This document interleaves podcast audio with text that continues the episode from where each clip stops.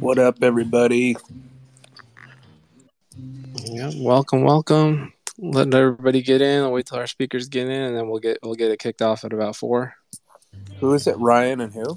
Uh, should be Ryan's trading. Um, he did. I sent him a reminder. Um, I didn't get a confirmation, but for sure Stratton Stratton will be here. All right.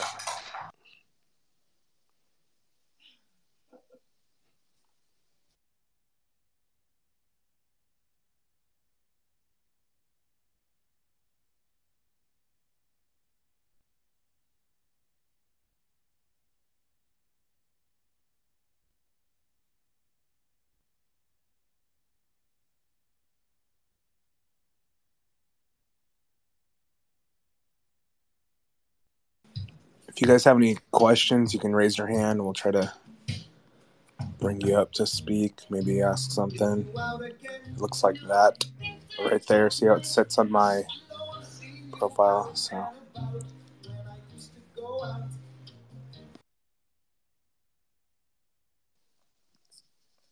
Hey, hey, Kiana, do you do you have that soundboard?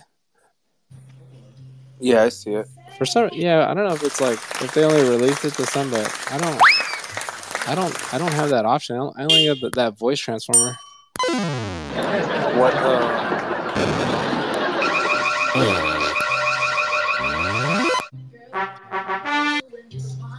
Yeah, maybe your iPhone version or something. yeah. Uh, no, I I talked to I talked to Christine about it, and she's like, yeah, you know, she, she has it on whatever. Uh, like she's like, just updated, it. And I, I was like, I, I'm on the latest iOS, and I I double checked my my Twitter, but I was it was showing like it should have been available to all iOS, but I don't know if they only released it to certain ones. But I was like, I told her just keep dropping them.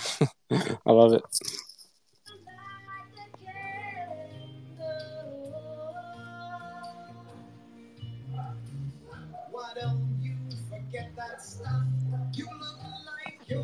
What's up, Ann?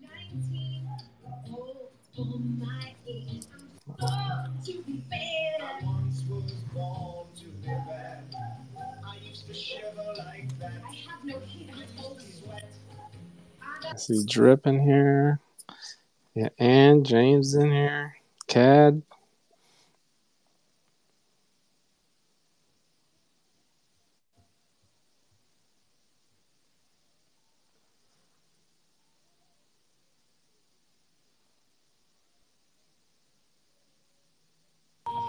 What up, James? You had some good trades today, man. Yo, what's up, man? What's going on? I'm good, man. I wish I would have saw that Disney flag. That was Man, that Clean. Burlington, that uh, Burlington too. that ascending triangle was nice. Caught like a cool three dollar move on that. You know, I used to work at, at Burlington. We used to kill it. Hell yeah, man! That was like one of my first jobs, man. No How did joke. you like it? Oh, I loved it. I, I had it was the coolest hookup I had. They got all the clothes. Yeah, that sounds nice. It's like tr- trying to sell coats in California though. It's like good luck. everybody's rocking sandals like uh like Keanu over here. oh yeah, dude. Every day. Well, you saw you saw Jordan. He he had the uh, he was at the beach right after. Oh yeah, he's right by there. No, I'm just like he's laying out on the beach, and we're we're in like November, and people are in like storms and stuff on the East Coast. Oh yeah, I saw that picture you guys posted, dude. My my niece could never do that, dude. I would be done. As a matter of fact, I had to run this morning. It was like thirty something degrees, and I was already dying. Oh yeah, I'm gonna, I'm gonna fire off a, a, a quick reminder to um, to Stratton because he, he did message me earlier just to confirm the time, but Uh, you guys set out FOMC today. It's really smart. Kind of whipsaw. Um, Friday's probably going to be really slow. Um, in years past, it's been slow, but uh, we haven't had a red day this week that I'm. I don't think so. Um, it's kind of weird. Yeah, I think I I think with the half day too, obviously the volume is going to be an issue. Um, and for it being a half day, it's just not going to be a lot of volumes.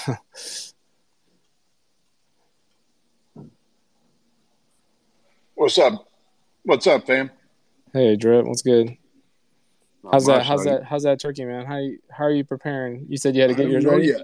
Yeah, I think it's either gonna get smoked or fried. Do you either either process though? Are you brining it ahead of time? Yeah. Or you already you already Yeah. brined it. No, it'll it'll go in tonight. Oh, nice, nice, nice. Yeah, you only want about six hours on that. I mean, you don't want to do it. You don't want to do it too long.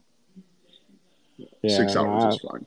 Absolutely. A little bit of salt and water in there. You can put some spices in, but yeah. Um, now have you ever tried those uh the Popeyes ones? the Popeyes what? They had the uh, they had the Popeyes uh, Cajun turkeys. Oh, really? No, Oh yeah, if they good? they're they're seasoned pretty well. Yeah, it's pretty bomb. I like them. I've had good experiences with them. I'll try it out. But yeah, no, Stratton said he'll be hopping on. He, he'll be in a minute. But yeah, I think um, just kind of for, for those unfamiliar with this format, um, obviously you guys are familiar with the with the live trading. It's kind of like rapid fire because it's, it's analysis. You know, as as the uh, market is is as open. Um, this one's a little bit obviously more laid back because the market's not open. Uh, the focus on this is just uh, to to be more educational. Um, we bring a lot of the speakers on. We we reach out to them ahead of time. Uh, some drop by, obviously that that regularly tune in and speak uh, on the on the live spaces. Obviously to, to drop knowledge for free. That's kind of the whole thing. Um, they're going to be uh, questions in regards to the trading strategy. Uh, obviously, every every trader has their own strategy, their own setup, th- their their trading plan that they abide by. Um, some of the topics going to be discussed can vary from like psychology, uh, how do you how do you handle the trade, like mental aspect, dealing with losses, um, scaling positions, etc. Um, I think one of the uh, other topics that always comes up is managing risk and um, you know scaling out positions. I know um, Ryan's trading was was uh, was also going to talk about uh, how he uses um, uh, actual uh, stop losses versus mental stop losses. Uh, that's another you know popular topic that always comes up. So these are kind of some of the things we're going to be discussing, and then of course, um, you know, if time permits, we'll kind of open it up, uh, like similar to what we did in, in the other spaces. Just if people have questions, you know, like we'll we'll let you you know take the floor. We'll we'll take requests and we'll let you guys speak on. Uh, let us know what you're having issues with. Maybe you know something. Uh, that happened this week that didn't work out, and then you know let us know like what what uh what you kind of wanted to talk about.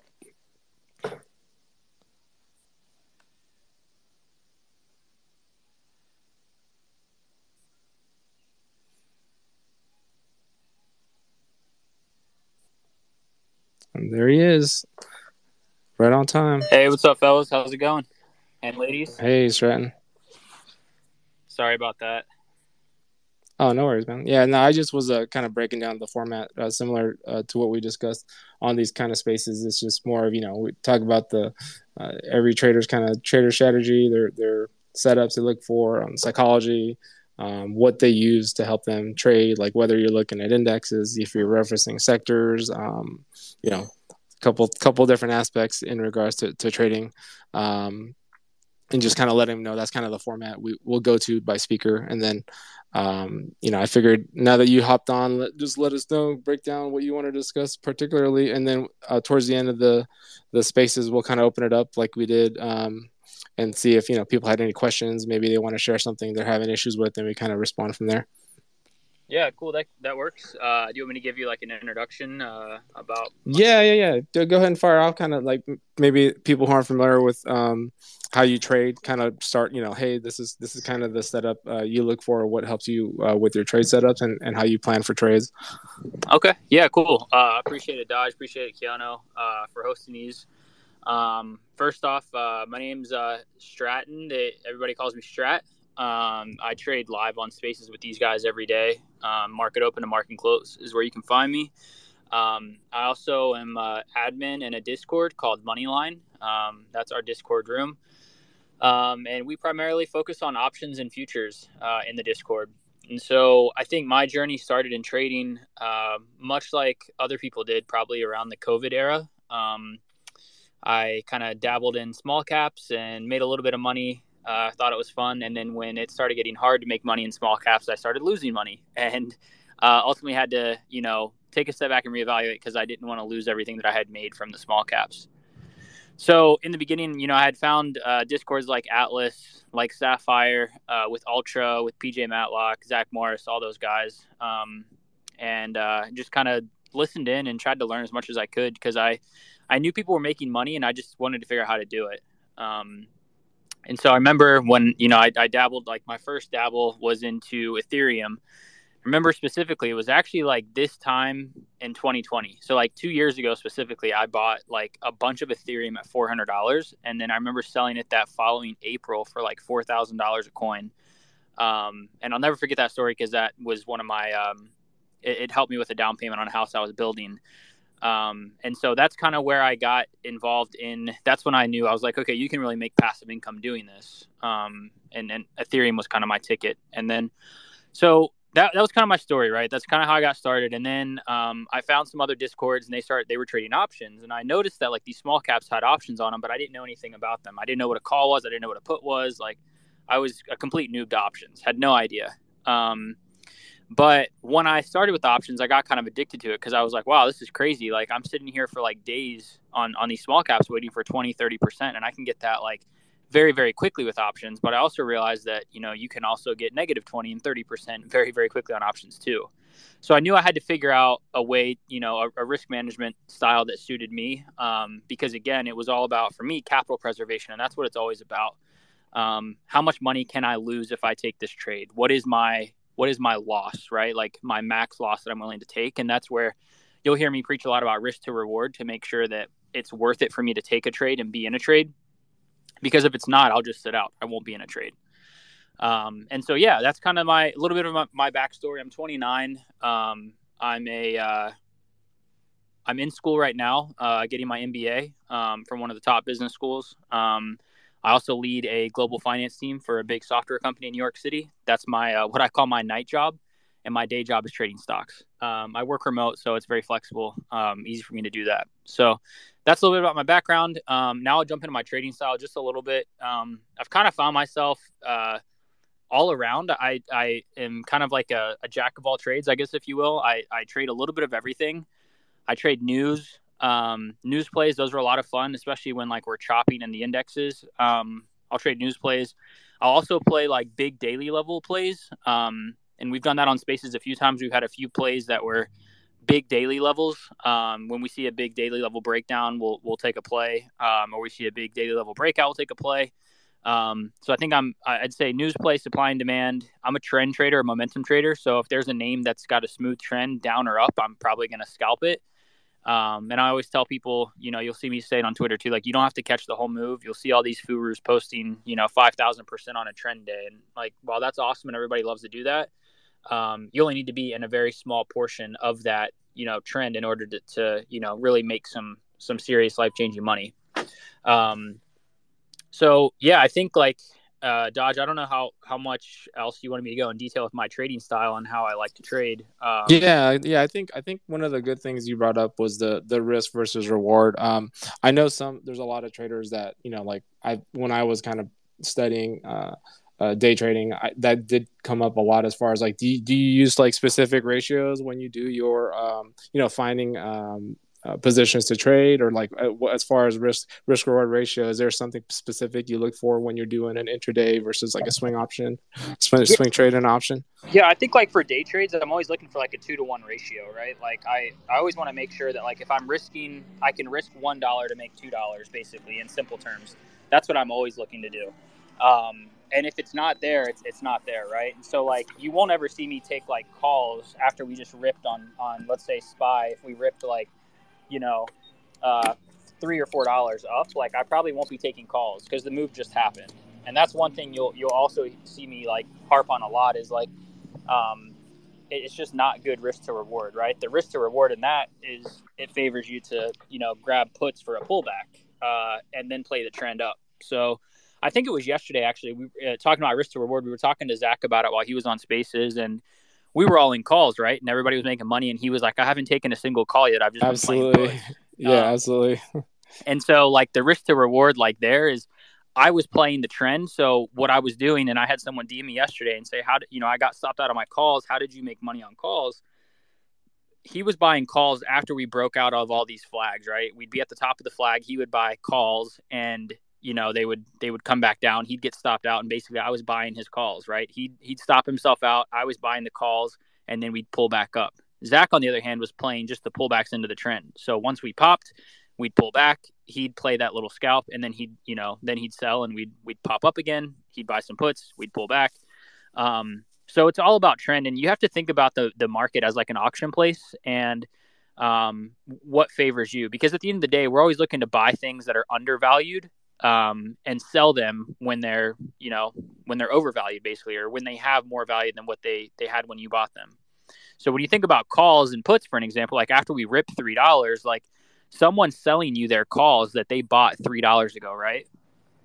And so that's what i always try and think of. It's like do i really want to buy here or am i just buying someone's calls that just you know made a lot of money off these calls? And you probably are if you're buying at the very top of a of a trend like that. So from a risk reward standpoint, that's what I always look for is like, what is my risk? What is my reward? And to, to piggyback off that, from a risk standpoint, I'm always looking at like what what is my risk and what is my stop out level. Like if I buy if I buy at point A, what is point B of my stop? If that makes sense.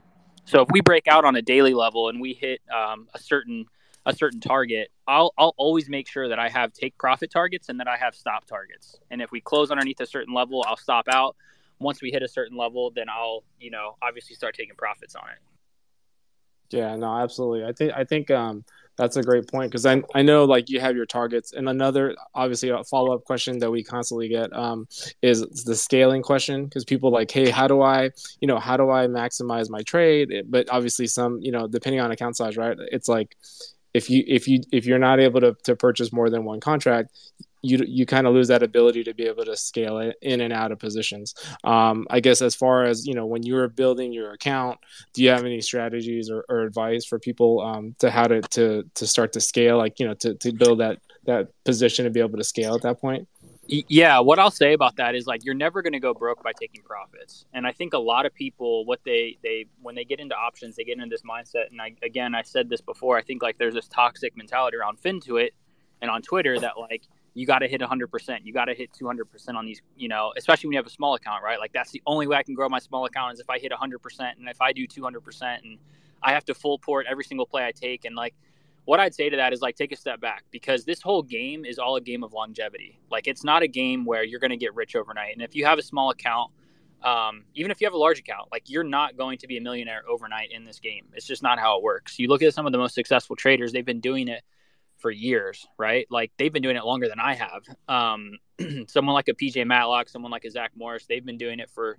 a very long time. And the first thing I tell new traders is that like understand what you're getting into and accept the fact that this isn't a sprint, right? It's a marathon. And the people who the people who survive this game are the ones that have the perseverance and the, and the determination to live to see another day.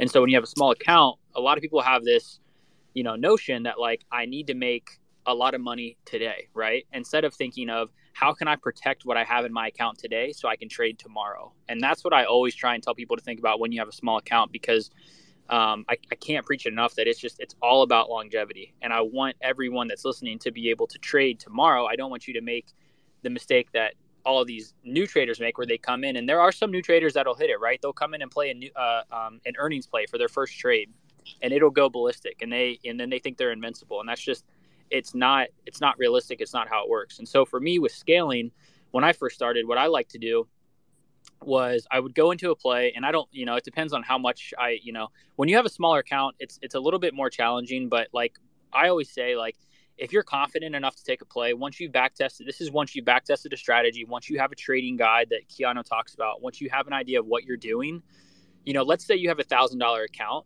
um, and you have a cash account. What I might recommend doing is is breaking that up and you know playing contracts that are a little bit cheaper, you know, somewhere between say 30 to, to 50 cents um, a piece. So 30 bucks to 50 bucks per. And if you break that thousand dollars into five different trades, now you have $200 to, to basically trade with during that day. And one thing you'll always hear me preach is that like when you enter a trade, there should only be three outcomes that happen from that. You should win big because options can go a lot. You should win small because you have proper risk management and you should only lose small again because you have proper risk management Um, none none of those options are you should lose big because you never should lose big. You should always have a stop, you know, a stop in place because, you know, there's always another trade to be had. I mean, this week on Spaces, um, and last every single day this week on Spaces, we've had a play that has gone over 100. percent So 100 easily, yeah, and they're like, and it's not just one play in one space; it's like multiple plays that hit like that. Exactly. I mean, we've had, yeah, there's been multiple. It just hasn't been like one play a day that's gone 100%. Like everyone on spaces is you know we're all trying to help people and, and everyone has a good eye. Everyone the, the nice thing about the spaces event is that like we have like you know 10 people on there and everyone has their eyes on something different. So if something starts running we can grab it. And so what i'd say to new traders too if you're listening to spaces like if someone's in a play and it starts going and i think keanu talked about this like don't chase it. Because if you're chasing it you're probably buying contracts that he's that he's selling that i'm selling that christine's selling that dodge is selling drip selling because we've already made money off of it. Like we bought it, you know, five minutes ago, and now it's up forty percent, and we're we're trimming, we're you know we're scaling out, and you're to buy our our uh, contracts when we're up forty percent, and you know you're to try and expect to move up, and in reality, it it might probably pull you know pull back. So. Um, just be patient, and, and there's always another trade to be had. So when we talk about scaling and risk management, what I like to do um, now is like I will, and it depends, right? Like market market sentiment is a little bit different. So depending on how the markets are, recently I've been scaling out a lot quicker because we've just been in this horrendous chop, you know, for the last two weeks. So I've been scaling a heavier size of my position earlier than what I would maybe, let's say, um, when the market was kind of trending um, a, a couple months ago when we had trend days where you could, you know, you could let a position, you know, you could let a, a whole position go 25% and then maybe take 25% off and then let it go 50% and take 50% off. And I know some people use that strategy. Um, but what I like to do is just once it goes, let's say 20 to 25%, my stop loss is immediately break even, right? I'm going to scale some there and my stop loss is break even. So at a minimum, it's a green trade.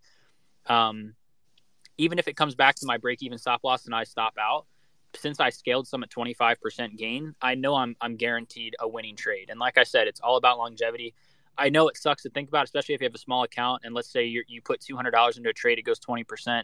You sell a couple, so maybe you make you know what less than let's say let's just say less than 40 bucks right you're going to make less than 40 on that trade because you're scaling a few you're not scaling everything and then it comes down to break even so let's say you make like 20 bucks you know that that's still a lot of money that's 10% right like if you make $20 on a on a um, $200 position, that's 10% on that trade. And keep in mind, like Wall Street aims to return like six to 10%, and your 401k or your 403b or your IRA, your retirement account, whatever it is, just the, you know, index funds, like they, mutual funds, they all aim to return on average about six to 10% per year. And you just did that in one day on one play. So again, I think it's it's a lot of psychology, but for scaling, for me, it's like I always want to make sure I can lock in a trade because again, in the back of my mind, the thought process is how do I make sure that I'm ready to go tomorrow? And that's what I would challenge everyone to do is like when you enter a trade, go ahead and predefine where your stop loss is, define where your take profit is, and once you hit your target, follow those rules. And always think about, you know, setting yourself up for a, a day tomorrow, basically. Don't do anything today that's going to limit what you can do tomorrow, is what I would try and say new traders to do. It's very easy to get in this mindset of like, you know, and I said it earlier, like, you know, greed will destroy all of your dreams that you have.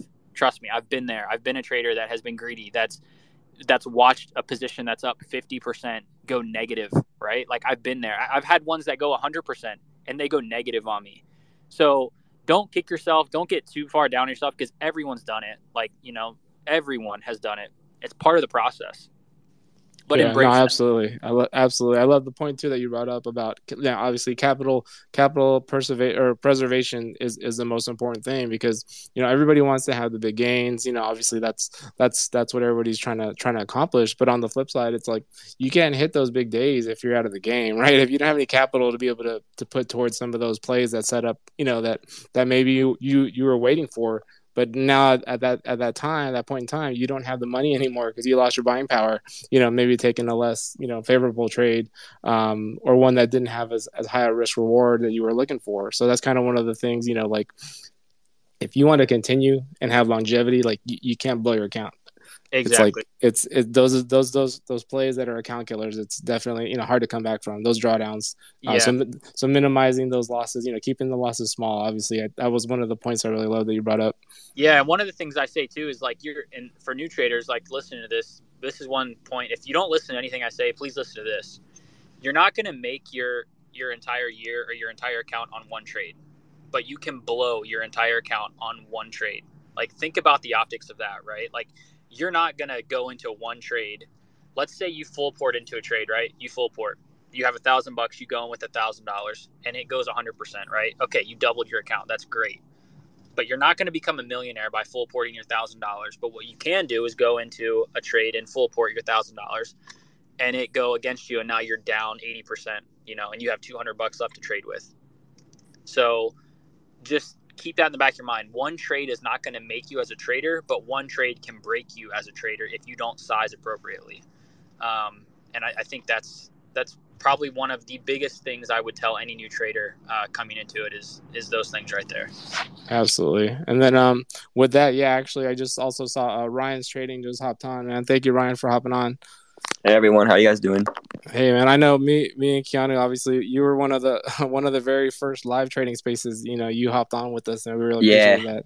You you basically like kicked it off, and we're like, man, we had such a good time. That's why you brought it back. so, yeah, so, yeah. so um, pretty much, I think that what he, what Stratton said was pretty um accurate and stuff. And I usually have a lot of followers that look at like maybe small account sizing and stuff. So I think it's also good to go over like small account sizing and you know how people with small accounts can also try and be consistent and grow their accounts and stuff like that would really work out in the long term. So what I've what I do personally is when when I was back trading maybe like a year ago, I would do probably around like maybe max 10% of my account on like if this was a small account obviously. I wouldn't do 10% if you had, you know, much bigger account, can risk more. Probably do like 10% on like regular uh, regular plays and then I probably do five percent on some scalp plays. Think scalp plays are much more faster to cut, much more faster to gain profit. So you probably go lower size on that. And these are just some percentages that you can use to pretty much help yourself be consistent more often. And then I feel like when you're scaling, I always like to scale at around 15, 20%. And then, you know, I probably put a stop loss at break even. That's usually what I do for any trades I learn. Something like that. I always like having a break even stop loss, I think. You know, making sure your trade is green it's always great to not have a losing trade after scaling at first. So definitely, I think stop loss break even. I think that for any account, you should always have a stop loss at break even if it's a play that you know you have a regular sizing in and you don't want to let it go red. And then when it comes to like a really good trade and you know you you keep you continue to scale and stuff, I always try and keep maybe like one to two runners. I think having a runner is always good. It you know it teaches you how to like stay in a trade when you know it's going well. You know everything's following, and I think once you continue to do this more often and you continue doing the same thing, it almost becomes like muscle memory for you. And that's what I think has happened to me. I think now, like, I'm so used to just having stop loss at break even. And I'm always so used to having like maybe one to two runners after getting, you know, 90, 100% scale. So I think just taking the time and being consistent with the same type of rules is what really gets you to grow a small account. And then for my regular account accounts, like, you know, now it's 2022. Obviously, I've been trading for much longer now. I try and just keep it under five percent, under three percent, and then obviously for lotto plays, if I do a lotto or something, I'll just try and use maybe the profits from the week or like the previous day. So if I really lose it all, it's not really you know big on me. If I lose like what I made today in a lotto, it's just more fun and see if you can maybe double your money from the day previous or even the week. Because sometimes these lottos can go crazy, but obviously sometimes these lottos can go to zero percent, which is why you know you put in less sizing, so you don't have to have a such a strict stop loss, but more of just you know lenient way for you to trade any lottos or FOMC plays, for example, today. Yeah, no, absolutely. And then Ryan, yeah, obviously you came you came in just after we kind of set up an introduction. But yeah, I guess um, for those not familiar with you, you want to kind of uh, give a an introduction for yourself. I know you kind of hopped on, but um, yeah. kind of let let them know, hey, this is you know what what kind of style do you trade? Uh, oh, for sure. Like the the setups you kind of look for, because like um, I'm, I'm sure we're gonna have questions after, but I know yeah. I know you posted some of your threads before, but for maybe those aren't familiar, like what what kind of trading strategy do you usually um, uh, use in your trading plan? And um, and obviously uh, you're really you know you you have a strong emphasis on risk management, and and um, and that's one of the things you know you wanted to discuss you know in depth uh, when you when you chose to hop on. So I appreciate it. Yeah, hey, just let me cut off. My, I have a tweet in the post or in in the spaces, retweet it, and we'll give it away to somebody who retweets it who's in the space. So sorry, Ryan, but go ahead, brother. Yeah, so I basically focus on SPY, QQQ, and the, and I'll trade the SPX contracts. Um, going back on small accounts, I definitely recommend trading SPY contracts before getting to SPX. I just think SPX moves way faster and it's easier to lose or make money. But I think with small accounts, I used to always trade SPY and I would look at you know the S and P 500 stocks. So I would definitely start with SPY before getting into SPX. But currently, I look at um, SPX contracts. I look at zero DTE. I usually just day trade them. I usually try and scalp. Um, I don't really do swings at the moment. I will probably be doing swings again. I'm just waiting for the market to you know really find this trend. You know, we've always had we've had a lot of bear rallies, but you never know. I'm not really too certain on swinging right now. But so I will look at the five minute chart intraday on SPY. This is what I kind of look like as my strategy. I'm always watching the five minute chart. Um, the indicators I use, I, you know, I use the VWAP. I think it's very important for VWAP, especially when you're scalping and you're looking for um, tests back to VWAP and stuff. And then I have the EMA 9 and 21 because I like the 9 and 21 when it crosses. It shows if it's bearish, shows if it's bullish, if it has a cross under, a cross over. I think it's good to know when it's in a trend day and you're intradating. So I'm looking at my chart right now. And yeah, I really do think the five minute is probably the best one for my type of strategy. People use three minute. I would of recommend the five minute. And really, what I'm looking for on SPY is I'm looking for, you know, are we going to have a trend day and are we going to test back? I love playing pullbacks. I think this is where like the premiums get really cheap and it's a good way to get a good entry. So if you are wrong, it's not a big loss, but if you're right, you know, you can make a much higher percentage. It's kind of like the risk to ratio I'm looking at on my trades. So I do like seeing if we can get pullbacks, you know, when we're extended into like the 9 EMA or maybe even VWAP. And I look to either play the rejection or the bounce. That's most likely, that's most of the trades that I make and the strategy I use.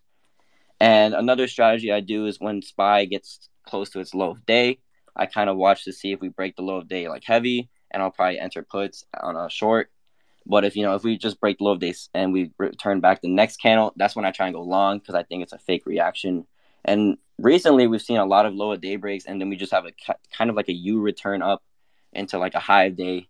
So it's it's really more of just watching the candles on the five minute and just seeing how the EMAs and the VWAP, you know, how they're if they're moving back down with it or if they're like staying flat. And that's kind of how I, you know, customize my trades and organize during the day. When you um when you when you look at the EMAs um as far as like how you're charting, uh, and you were talking about like low of day breaks. Do you do you uh, have pre market after after market extended hours on your charts? Uh, do um, you do you pay attention to the pre market? The, the pre market levels. Usually, I use the pre market high as a kind of resistance zone, but for pre market lows, that's more of just me like where can I scale. I'm really just looking at the low of day, like on the intraday, like not in pre market. Got it. Just during, during yeah. active, yeah. but I do have I do have pre market hours on. I do think it's still good to see, you know, how the pre-market went. Especially when you have morning news. I'm sure, you know, Thursday there's always like 8:30 a.m. news, uh, Eastern time news and stuff. So it does. Yeah, the re- the, re- the yeah. reason why I bring that up is because I, you know, when I chart when I chart on my own, um, when I do compare 9 EMA, 20, 21 EMA, and VWAP, it will vary if you have pre-market on versus aftermarket. Uh, yeah. You know, it, versus during you know regular market hours if extended. So that's one thing you know obviously to pay attention to because sometimes you know someone will mention, hey, I'm looking at you know potential VWAP here, and they'll you know I'm looking at the exact same chart, and I'm like, well, my VWAP's a little bit different, so I got to ask them like, hey, are you running with extended? And so those are just kind of things you know to pay attention yeah. to, like keep it consistent. yeah, so I keep the extended hours on, but regarding like low of day, I, I'll wait for the actual low of day break on during like market hours to determine if I want to make a trade shorter or you know just continue watching to see if we get a kind of recovery. Because usually on the five minute when I'm watching, we we break low of day, and this is like for days where we break low of day and then we just reverse right away. We'll get like one other five minute candle that it'll be kind of like a doji, and usually those dojis are good signs that we reverse. So I def that's definitely something I started to watch more is see if we get like a doji candle after a low of day break. And usually after that I'll go long and we usually have a huge bullish engulfing candle right after going straight back to EMAs and VWAP. And then that's where we kind of chop for the rest of the day before maybe going higher on a afternoon rally. That's kind of what I've been seeing this past couple weeks and something I've been watching more and maybe adding to my strategy. Not completely yet, but definitely another type of trade that has been working recently, and, see, and I can see if it works more consistently even into next year. Nice man, yeah, and also uh, you did bring up as far as um, when you're managing uh, your risk on your positions. When you when you set your stops, are you are you um, doing actual like uh, stop losses, or are you doing mental stops, or how, how do you? I guess what do you, as far as your strategy dictates, how do you set your your losses and, you know you manage your your risk when you're either in runners or you're yeah. a trade a trade go goes against you right away, for example. Yeah, so when a trade goes against me right away, because obviously you know that happens, no one's really perfect. I don't have a stop loss right away but you know I do try and keep it within like the 20 to 30 percent. You know I'll probably stop max around 30 percent. Usually is kind of where I like like to cut.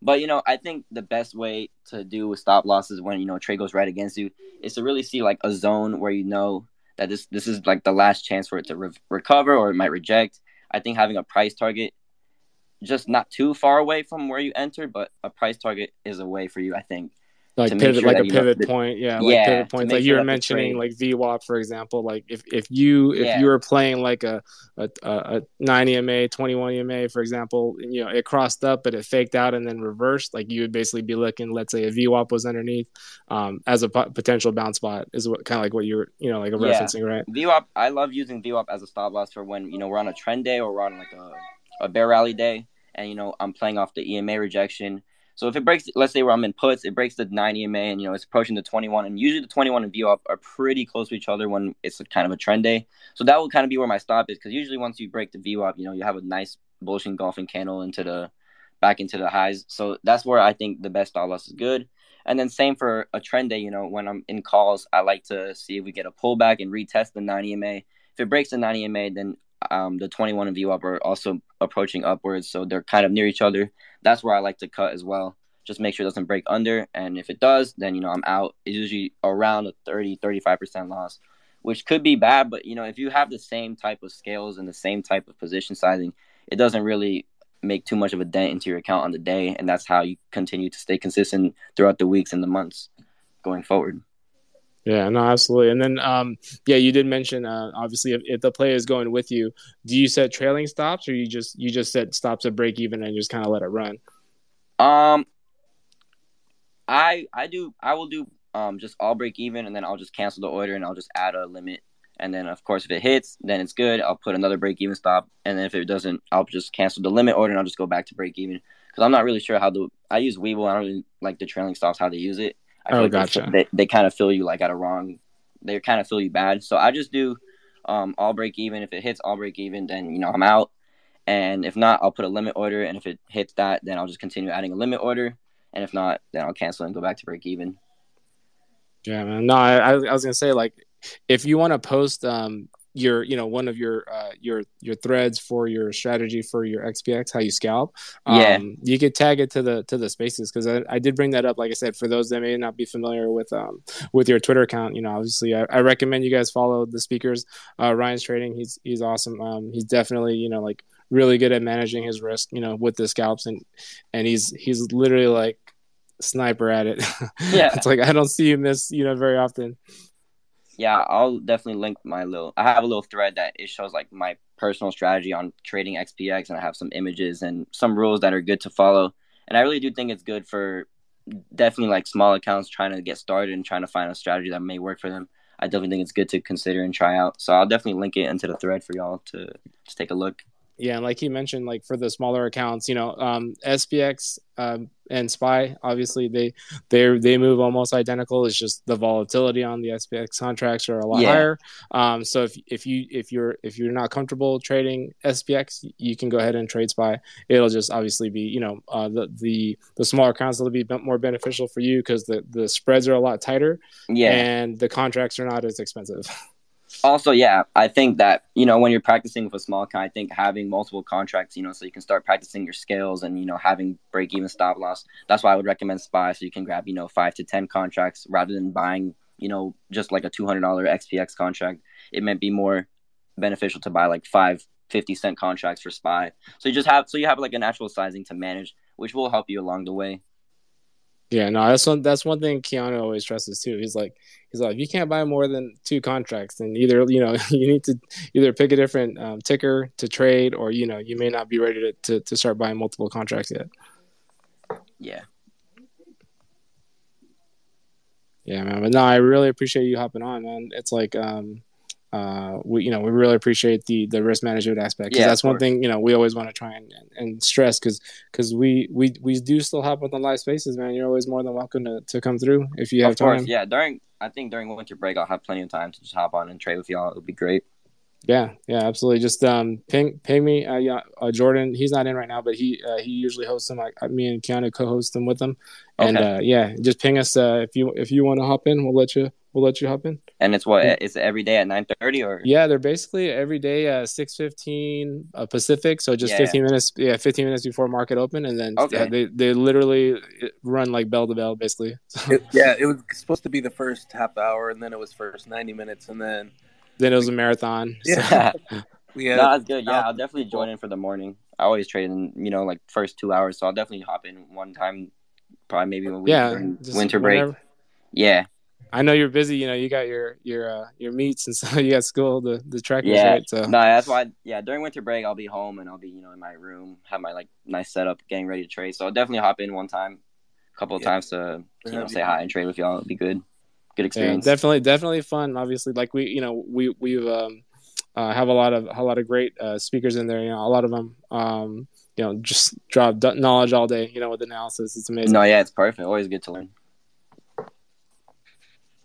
Awesome. Um, really appreciate it. We have Anne here, Cadbane. Um, if Anne is free to speak, I know that she was in a few different discords. I used to see her in different spaces here and there, and um, she mentioned that she had been in a couple different discords and picked ours and it, i really appreciate that you know people come and go for sure.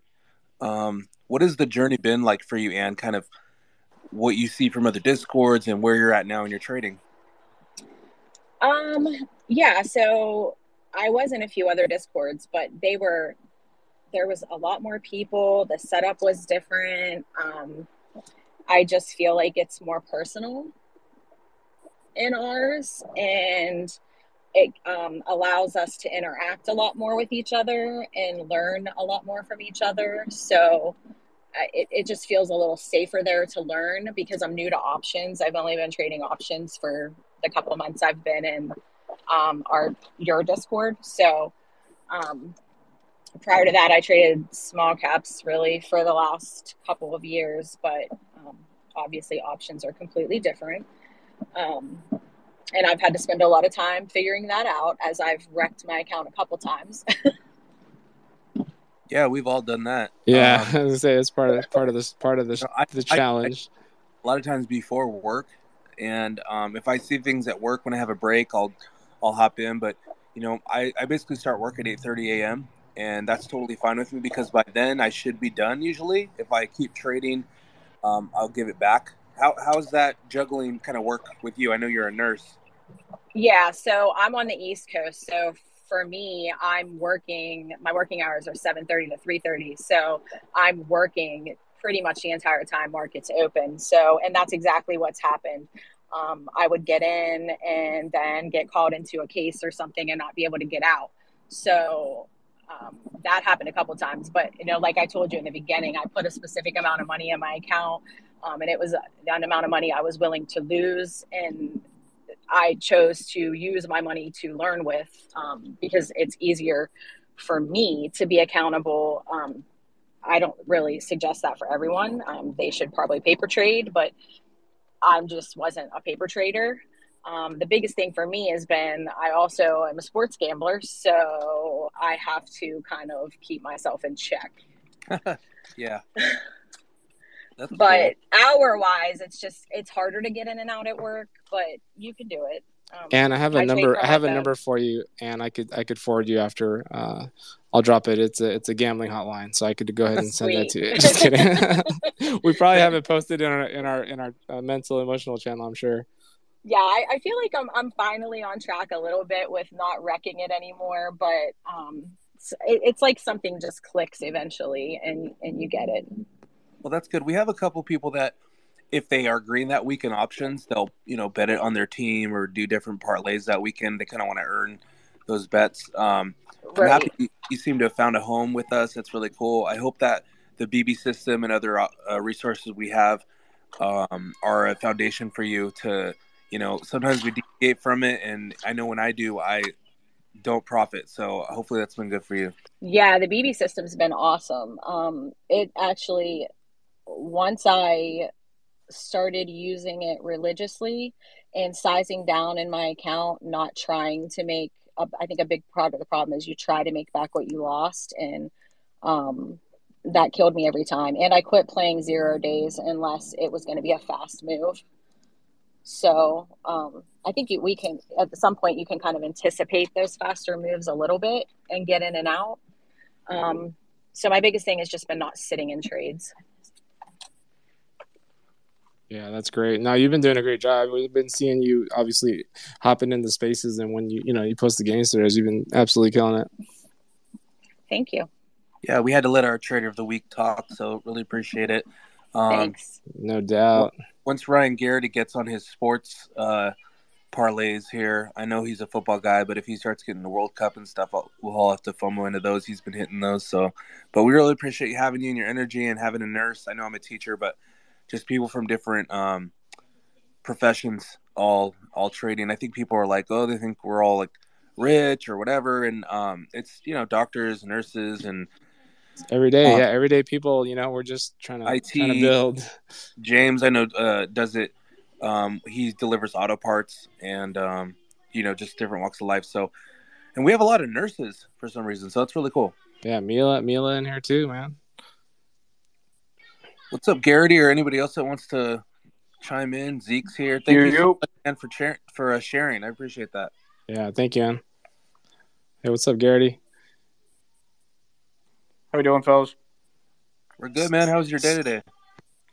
Uh, good, good. Um, I wanted to be done before uh, FOMC, um, and kind of put together my game plan this morning, and I posted about it, and uh, kind of played out the way that I, I thought it would. So um, I, I, was happy with the the trades that I, I, I made. I, was happy that I, I closed losing trades, which is big for me because I'm a degenerate. Um, so when I was down, I, I stuck to my my rules that um, are that have hurt me in the past. So um, yeah, that was uh, that that was good, um, and ended up you know having a couple few uh, like a hundred eighty percent play off of uh, that one level and volume shelf um, that I called out early on, which was nice, and then uh, yeah, everything just kind of worked out, and um, yeah, I'll, I'll, post some of my other plays for uh, for the gambling gamblers out here. I went uh, went three for three today on on overs and unders, so um, got that rolling too. And then Giants football tomorrow. I'm gonna shock the world. Let's go, baby. Oh yeah, you're going. You're you. So you picked the Cowboys to cover then. You got to put me on full shock, on Giants money line. You said shock the world, so I was thinking you're gonna go complete opposite of, of being a homer. No, we're we're shocking the world. Daniel Jones and Saquon tomorrow, baby. Love it. I I need as long as Darius Slayton eats. That's all that matters to me. I think he's our only healthy wide receiver, so um, yeah. I think I think you're good there. But uh, yeah, no, today was um, I, I mean, this whole week has been kind of strange. Uh, just from my experience, it's been a little almost choppy. Uh, and I, I got caught up, I think, on Monday, just in the chop of of holding contracts and and dying to theta a little bit early on.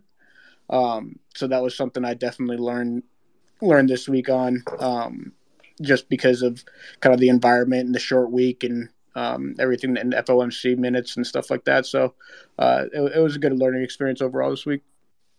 Yeah, no, I, I, I think we brought that up on Spaces too. Like because of the short week FOMC minutes, the the volume obviously historically is, is usually low on these short weeks, um, with you know Thanksgiving and and I think that's kind of why, like the the moves have not you know transpired as far as as some of the expected moves that we're hoping for. They they didn't move as fast, so we kind of just sit in a range for a while until something happens.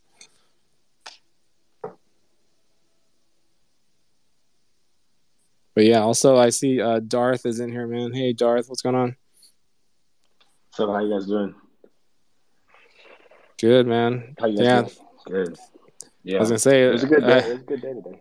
Yeah, you had a good day. I know. I I I I was on one of uh, Stratton's. Um, he had a. Uh, I, I forget what the the spaces was the topics was but I, I believe you were one of the key speakers on it and I was like man I'm following this guy right away I'm glad he started bringing uh, on these spaces man the live spaces I really love it appreciate it yeah that, yeah. that was probably our uh, trading psychology talk that tends oh absolutely that tends to be what people know me for so Penny Lane Pod listen to it yeah he had an absolutely. unreal episode Thank you. I appreciate that. Yeah, that was uh, that was the first podcast I, I had ever done, so it was uh, it was fun. It was fun. I like to I like to get into the details of trading psychology and see if I can help people out here and there. We'll have to get Penny. We'll have to get Penny on here one day too. I'm sure she would. She would definitely be open. Yeah, hopping on a space. She's uh she's awesome. She's actually been doing really well recently. We talk sometimes still, and like seeing her progress, man. Like I root for her more than anyone. I think she's she's the best yeah, she's definitely you know we we had we had her. She's a friend of the Discord. We sent in invites obviously to, to all everybody here, um, you know, to, to hop in. So always want have a great discussion with her. We always support her. Yeah, same. Yeah, as far as um, some of the topics that we kind of brought up in the beginning, um, you know, the the mental psychology aspect, dealing with loss and stuff. Um, do you have any advice for either newer traders or traders that may be struggling um, during this, you know, this this chop or or maybe that maybe take a position uh, trying to play FOMC today?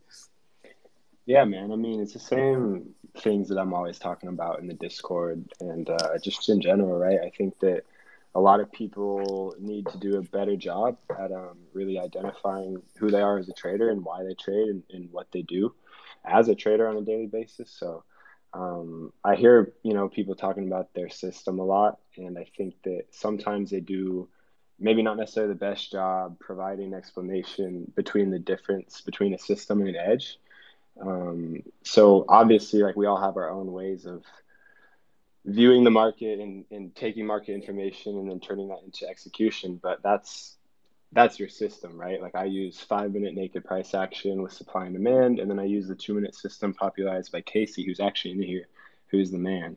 Um, and that's the 1348 200 EMA. So you know that's my system right that's how i that's how i view the market every day but that's not my edge my edge that i have identified as is my discipline um, my patience my ability to stay calm under pressure my ability to manage my emotions. And i think sometimes people do a poor job at differentiating between those ideas. So i hear a lot of people that have a really profitable system or that follow a profitable system that another trader popularized, for example, and they say, "Oh, like it's not working right now," but the truth is, like, I'm pretty sure Casey and I have been killing it for the past couple weeks, and like that's because we have a firm identity in, in how we trade, and at least for me personally, that edge that provides me the ability to take advantage of my system um, is the stuff I do outside of the market too, fitness, being disciplined, holding a high standard for myself.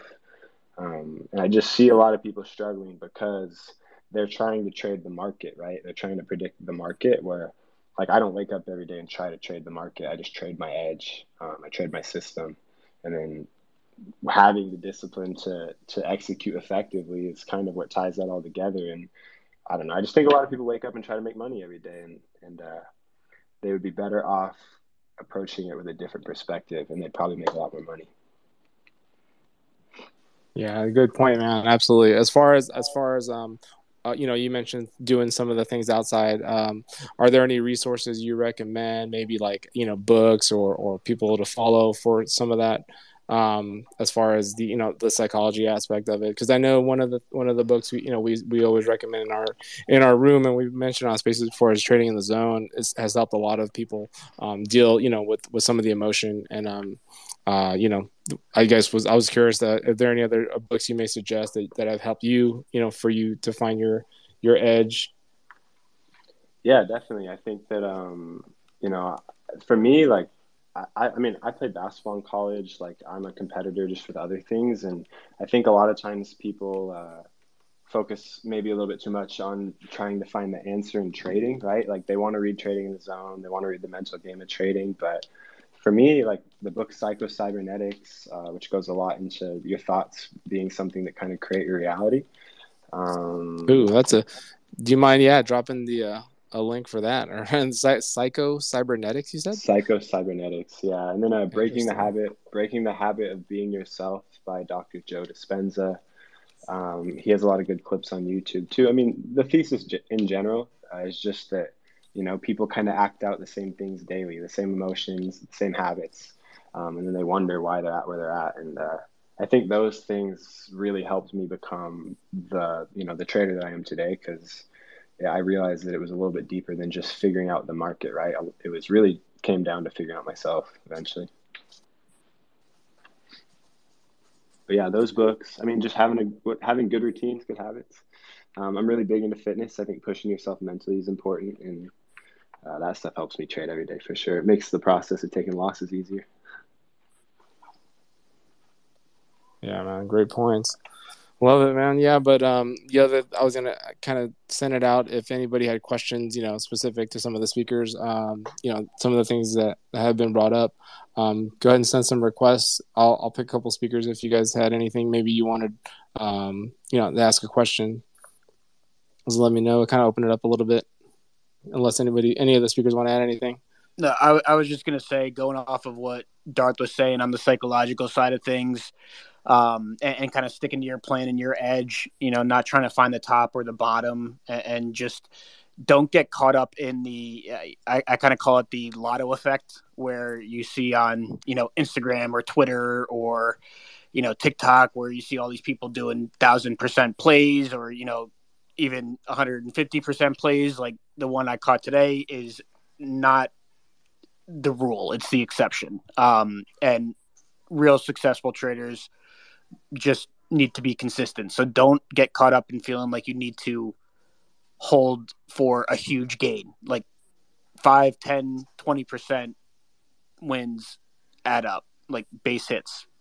Um, so just, I, I know I've gotten caught up in it before and it can blow up your account, which it has for me. So, uh, you know, and I'm, I, I consider myself a new trader. So, um, yeah, just no, you're not alone. Don't don't try to get Instagram likes.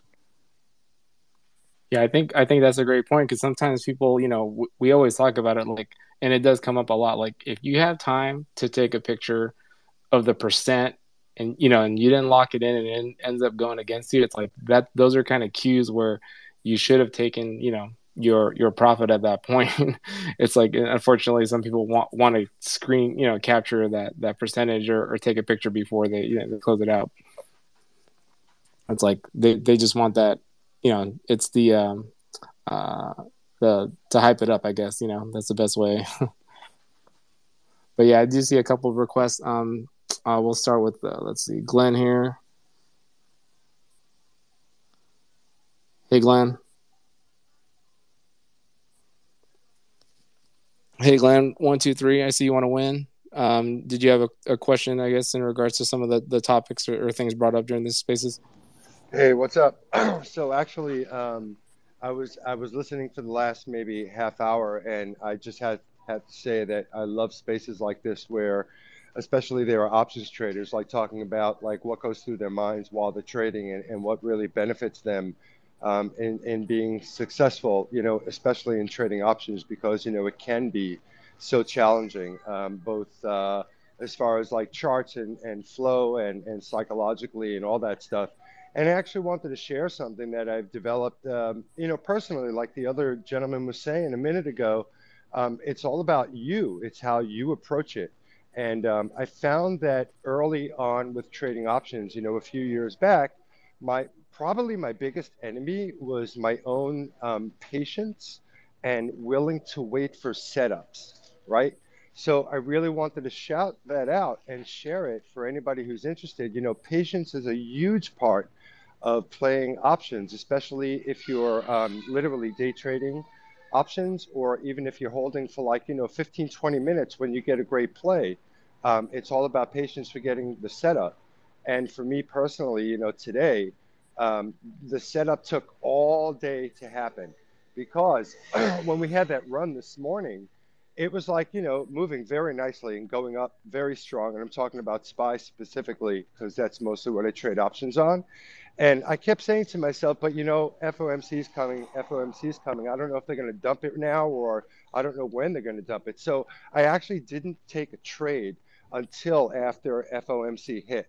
And when it hit, it did its usual thing, the up and down bounce. And that's when I started trading. So between the hours of 2 and 3:30, I managed to do three options trades in the right direction, which were all puts, waiting for the top, playing the bottom, playing the, you know, decrease in price, and I managed to bank like over 5k in those three trades. So for me, that's like one of the most important things. And you know, charting is great, everything else is great, you know, the knowledge is great, the psychology is great, but if you really, really don't know how to have patience um, in any way you like to play, whether it's calls or puts or both or straddles or whatever, um, I think I think it's a, a much much more difficult game to be a winner at playing options. So I really wanted to share that and um, really wanted to thank you guys for the space. You know, I wish I had known about it earlier. Um, but this is really fantastic, man. Loving loving hearing you guys share. Um, so thanks for calling me up, man. I appreciate it.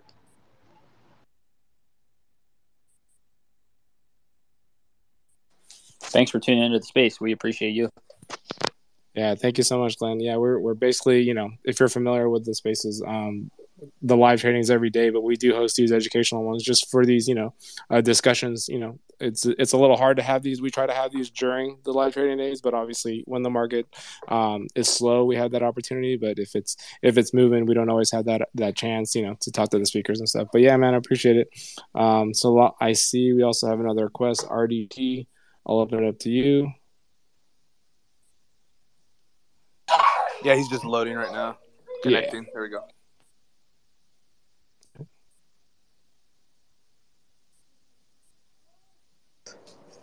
Hey guys, you able to hear me? Yeah, thanks for joining. Hey man, we can hear you. Hey, thank you so much. I just wanted to uh, come quickly and uh, and thank. I think it was Wolf who alerted uh, SMCI, if I'm not mistaken, earlier in the week, and I made a really good trade. It's been a really great week and month for me. Uh, I w- just wanted to echo a couple of points. Uh, I'm I'm a fairly new trader. I've been trading for a few years, but I would say that you know my process is getting get better by the day, and uh, I've been with a few groups. I'm not trying to endorse any group here. Uh, all I want to say is stay consistent in your process.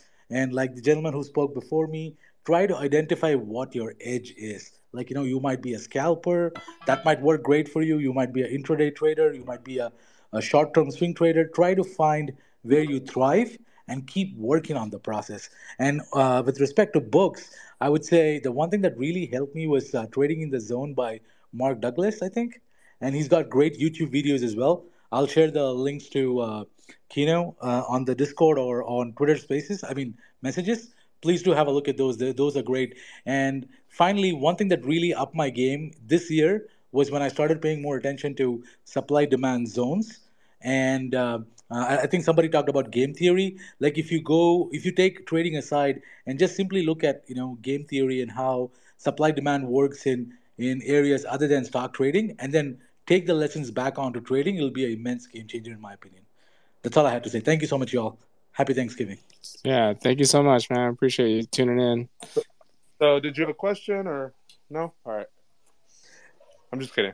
that, that was it. No, he's, right, he's cool. just joking. He's joking with you. All right. Hey, um, Kaler, can't, I can't see the full name. Cat Kaler Tarian. Hey, how's it going, guys? Buff Smurf, hey. what's up? Yeah, that yeah, was my Buff, Buff Smurf, fire, fire, fire, department. So I just carried it through. Hey, um, I really appreciate you guys. Um, I had a question on rate on your uh, risk reward ratios. How you guys are figuring that out on the fly, and then also, um, are you guys a lot of you trading zero day options, or and if not, how far out do you go? A couple of days, a week, or what? Um, I honestly feel like I can answer this. Um, I only took one setup today, which kind of hits the point that somebody else was talking about earlier about being patient. So I had posted in pre-market in the room that we had a daily pivot level at 402.31 on SPY, and we were trending up at the time, but we'd actually rejected it pretty hard with a top wick at like 650 or something on a two-minute time frame. So uh, my plan was just to wait for that level to break, and on a five-minute time frame for the first two and a half hours of the day, we didn't break that level. Um, and so my my whole plan was that I can't be long here. And uh, in regards to risk, right, like following my plan, following my system, following my edge, um, I don't define a reward before entering the trade 90% of the time. I personally, and other people can speak to this if, it, if it's something that they do, um, it might not be, but I just identify my risk when my edge is present and basically let the market take care of itself because, at least for me personally, right, I've back tested the two to three setups that I take literally thousands of times. I mean, I think I have at least 10,000 hours of screen time now. So I expect my winning trades to be anywhere between 30 plus percent. And that's non zero day to expiry. So the reason I brought up that trade earlier is because those were with two, two days to expiry. Um, they hit like 120%. And I just don't think people really realize that when you do things like that, when you're not trading zero days to expiry, you're actually buying premium and like you still get pretty big moves, right? 100% is no joke for a net return on investment in any trade. Um, so when you buy premium and manage your risk, it allows you to really only risk, like I don't risk any more than 15% on any trade I ever take uh, outside of swings. When I'm scalping and day trading, I'm never risking more than 15%. But 90% of the time, I'm trading one day to expiry or two day to expiry, and I'm trading at the money contracts where I'm actually buying premium. Um, and when that happens, right, like I don't really put a reward in the market because that trade went 120% today and maybe it went 300%. I have no way of knowing. Uh, I'm just looking for areas that I can personally enter with minimal risk relative to my system and then just let the the trade work itself out. But I recommend for newer traders like every 20% moving stops up.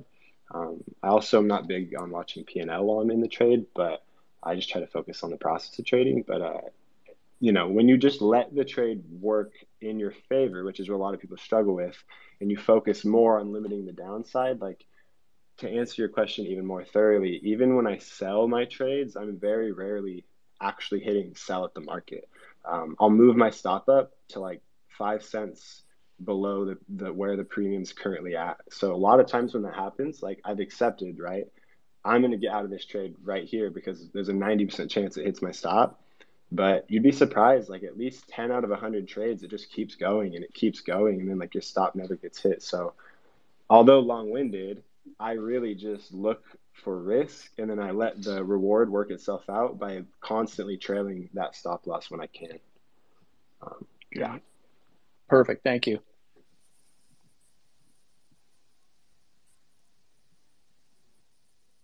Yeah, let me just share a little bit too. Um, this is Keanu.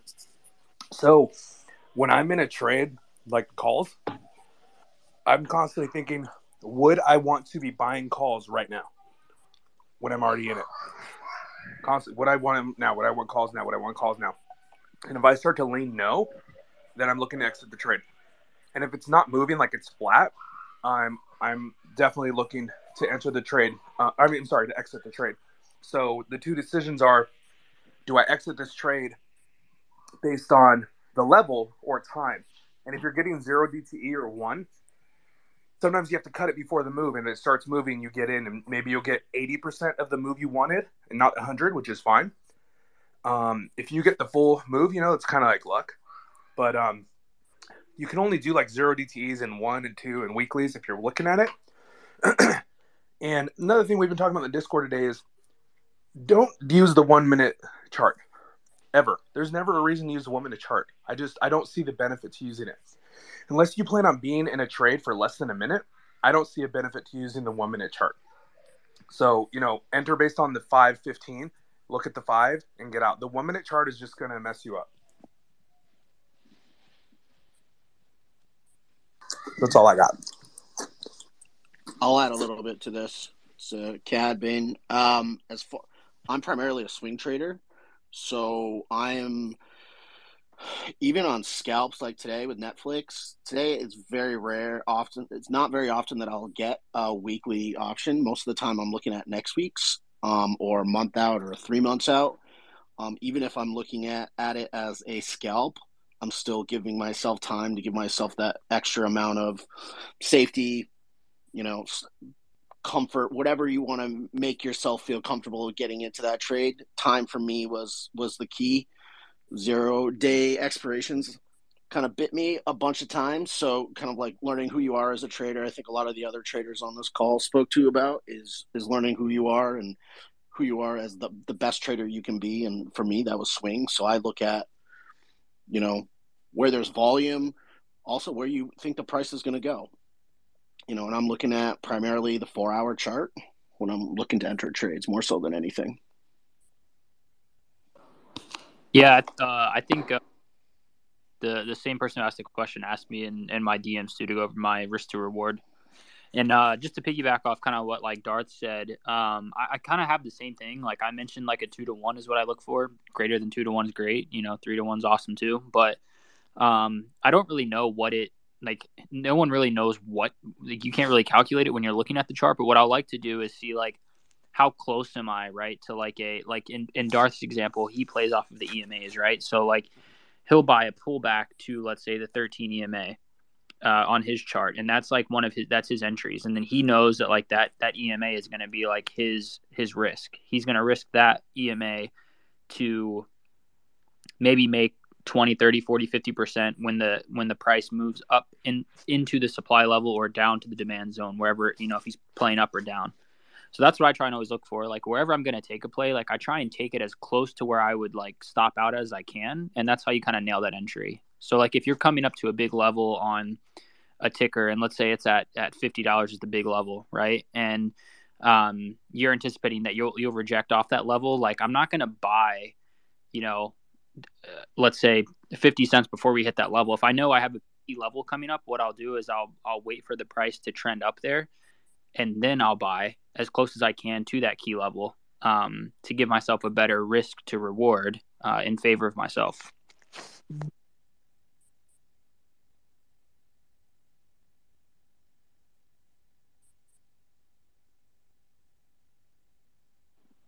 Yeah, I heard something um, from a psychology perspective one time that was our goal as traders is to be exposed to the market with a minimal risk. So sometimes I think when people are really quick to take profit, um, they they they minimize that ability to stay exposed to the market when they're in a winning trade, right? Like if someone handed you a free winning trade, um, I don't think you'd be super fearful to exit it really quickly. But just because you entered with you know your capital and you see profit and you're scared to lose the profit sometimes, um, I personally think sometimes people obsess over the risk to reward thing a little too much. Like I'm really focused on minimizing the downside and then letting the reward play out, like Strat said. And yeah, obviously there's times where I'm scaling, right? You have to have intuition and be intelligent about your trading process, but or follow your rules, whatever the case may be. But more often than not, in order to really maximize reward, I'm always focused on minimizing risk. And that just for me personally, like Strat said, looks like 90% of the time just moving my stops up um, on the majority of my position, to be honest. Yeah, and so I trade solely zero DTE SPX, and yeah, it's super aggressive and, and risky. Uh, and the way that I kind of trade this is a little bit unique. Is you know, one if you're going into a trade and you have any fear of losing money, you're you're going to lose money. But the way that people, or at least I've seen with my account, where I don't have you know tens of thousands of dollars that I'm trying to play play with, is the way I scale in and out is I have my key levels and I will buy at least two contracts.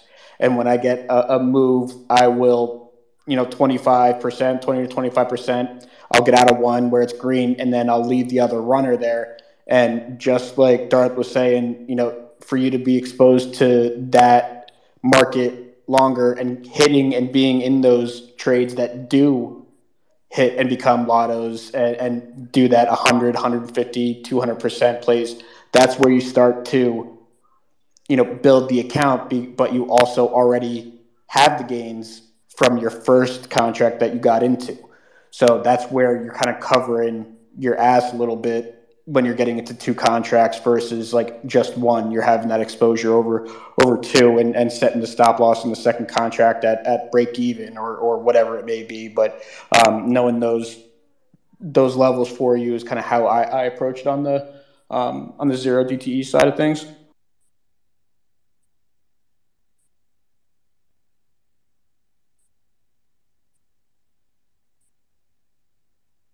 Yeah, Garrity, I love it. I love the zero day um, if you know what you're doing, especially, and you know if you're doing two contracts and they go terribly, you know, I always buy the SPX that are about 500 bucks. You know, they're four, 480, 520 around there. You know, so I'm getting two, it's thousand dollars, and um, if they go against me, let's say terribly, I'm down 500 bucks. Fine. Um, but the next trade, because they're so violent, you know, you're recovering that so much. You're getting the hundreds, you're getting 200, um, scaling out, riding a runner, exactly what you just said. So you can afford to do it. And um, furthermore, if you're like, let's say in puts and it's rolling down, you you drop the one, ride the ride the one, and then now you're in a play, and um, you could always just roll, and now you're going, you're riding it, and get out. You know. So, um, but when you change your sizing, then that starts to mess you up. So like, oh, this one's really good. Now I'm getting seven, eight contracts when I normally get two. That's when you're going to get messed up because um, you are sizing differently. So my big piece of advice would definitely be to size the same, and later in the day, even downsize. Yeah, thank you so much. I believe um, Eric, uh, you were also waiting to have a question. If you want to go ahead and go ahead and speak. You could drop your question. All right, cool. Yeah, sorry. I, was, I thought I saw I was speaker, but I was waiting for someone to tell me I could speak. Um, so I asked this on different spaces actually, and someone basically was like, uh, "Nobody does this," or you know, most of the traders that are listening probably don't have the dilemma that I'm in. So basically, I'm wondering, does anyone ever have experience or deal much with selling options? So really briefly, why I ask is because I've been trading options since like 1999. I feel like that TV kid where like I had a custodial account when I was like 17 or something. And for probably like five years, I just could not get it together. Like I blew up my account constantly. I was always losing money. And then I discovered in like 2005, like selling premium basically. And I've never had a negative year since then. And so I think the, the feedback I got last time I asked was like, well, most uh, people don't have that level of options because like I'm at whatever level three or whatever it is, and I have a, like a, a a really large account. And so the other feedback I got was, you know, if you're consistent and that's the type of trader you think you know you are, I mean, like, because my returns are usually like six figures a year off this account, but there's, it's boring ultimately, where I'm like, yeah, I sell these, you know, 30, 45 day out contracts and I sell hundreds of them at a time and I make good money for it. But like anytime I try to trade options from a buying perspective, like I, I lose hundred bucks. I'm pissed off on like a seven figure account. Um, so really, I guess I was asking if there's anyone that's like been at same dilemma and what no. they've done about it or anything like that. If you're bored, then trade zero day SPX, and that'll change real quick. No, no doubt, and I do, and that's I just lose money. So I've only traded options like selling options based on delta, and that's pretty much it. I've no like, charting. I just cannot get it together. I can't detect patterns. I, I lose Wait, money every single time. Calls and puts or naked. Naked. So with yeah, naked, you're covered. unlimited risk. That's why people don't like to do it. So, um, you know, when Tesla had its run where it like went sixfold from August to December, um, there were firms shutting down because they were selling naked calls and it was going parabolic. And so they were, you know, they're still paying that off. I don't even know how. So the risk, the reason why people don't sell naked is because the risk is exponential. And if you sell covered, all you do is lose those calls, right? So selling naked is yeah, you you just lose the shares that you own because you're that's why they're covered. Yeah. So level. Yeah, I get that. I have I have like three hundred grand, like three hundred grand worth of naked calls right now in Tesla that I've rolled out for over a year. That I'm just keep rolling them out, rolling, and they're almost to the point where you know they're fine for me to break it. So I understand the risk and all of that, but mentally for me, I'm okay with that. And it's I know it sounds weird. I'm like, that's fine. It's unlimited. I'll deal with it. I'll roll it out, roll it out, sell, you know, puts against those naked calls. Um, so I understand all of that risk and all that, and I've always been profitable and done really well with that. But trying to move more towards into buying options and trading options. So um, making, see, like what what do you feel like your next step needs to be, or what do you need help with moving forward? I guess what I'm asking is, has anyone been in that situation? Because anytime I ask, most people say, no, I've never been in that situation. I don't understand why you're blocked on this or you should be happy with the gains that you're getting and you're consistent. So shut up. I mean, ultimately. Why, why do you think they're telling you that? I, I feel it's because it's kind of like the boy that cried wolf type thing, where it's like, you know, you're making this amount of money and you have this size of account. Like, why do you need more? Um, and I don't, I don't think that's a good mentality to tell someone where it's like, I, I, I don't know, like I get bored to the point where I'm saying where it's like. So what advice Or it may- would you give yourself then? You know what I mean? Like someone who brings this problem to you, what would you tell them? to be dead honest, I'd probably tell them to find something else that occupies your time and don't. If you if you have not been successful in 15 years of buying options or trading options, and you've only been successful selling options, and you just keep putting, you know, it's like the definition of insanity, right? Doing the same thing over and over, doing something different, and you just cannot, and you wasted 15 years trying to buy options to make money. Maybe that's not something you should use to fulfill your time. There you go. There's your answer, and that's called Rogerian therapy. That's the Rogerian approach in the therapy world.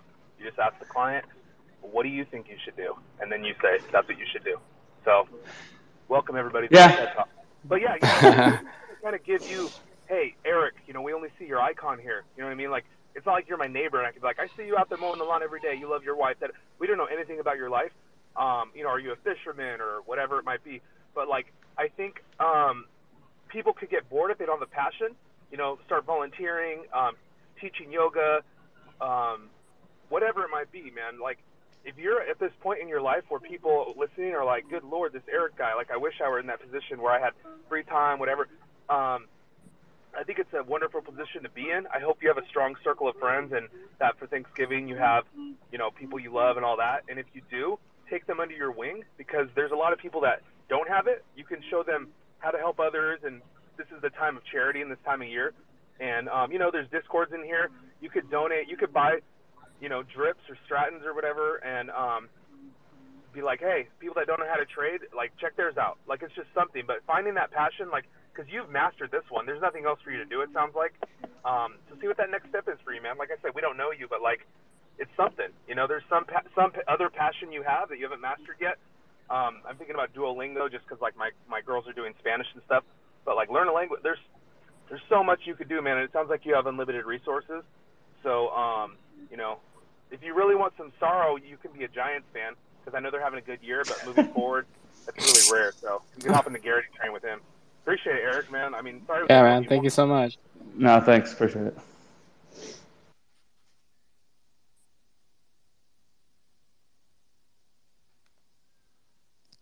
All right, I think um, uh, Kyle, go ahead and um, you go and unmute yourself if you had a question. I'm in line Hey guys, now. can you hear me? Yes, we can hear you. Hey, so quick question for you guys. So I messaged Kiana about something, but uh, haven't heard back. So I had an account, I doubled it within a year, but then I have over leveraged myself, lost pretty much the whole account. Uh, been following you guys in spaces for like two weeks, three weeks. So I'll take a trade, but then scale out way too quick, take a 5 10% win, which is cool. But then some of the losers or a trade will go red. I'll hold it way too long, take a red trade, say like 10%. How do, is that a, uh, I guess, a uh, emotion thing that I got to work on, or do I just have to work on patience? What kind of advice would you give for that? And then what do you guys do for taxes? Do you take like 50% of your profits and just put that into a separate account to hold on to for the rest of the year or month or whenever you pay? I haven't heard anyone uh, touch on taxes yet.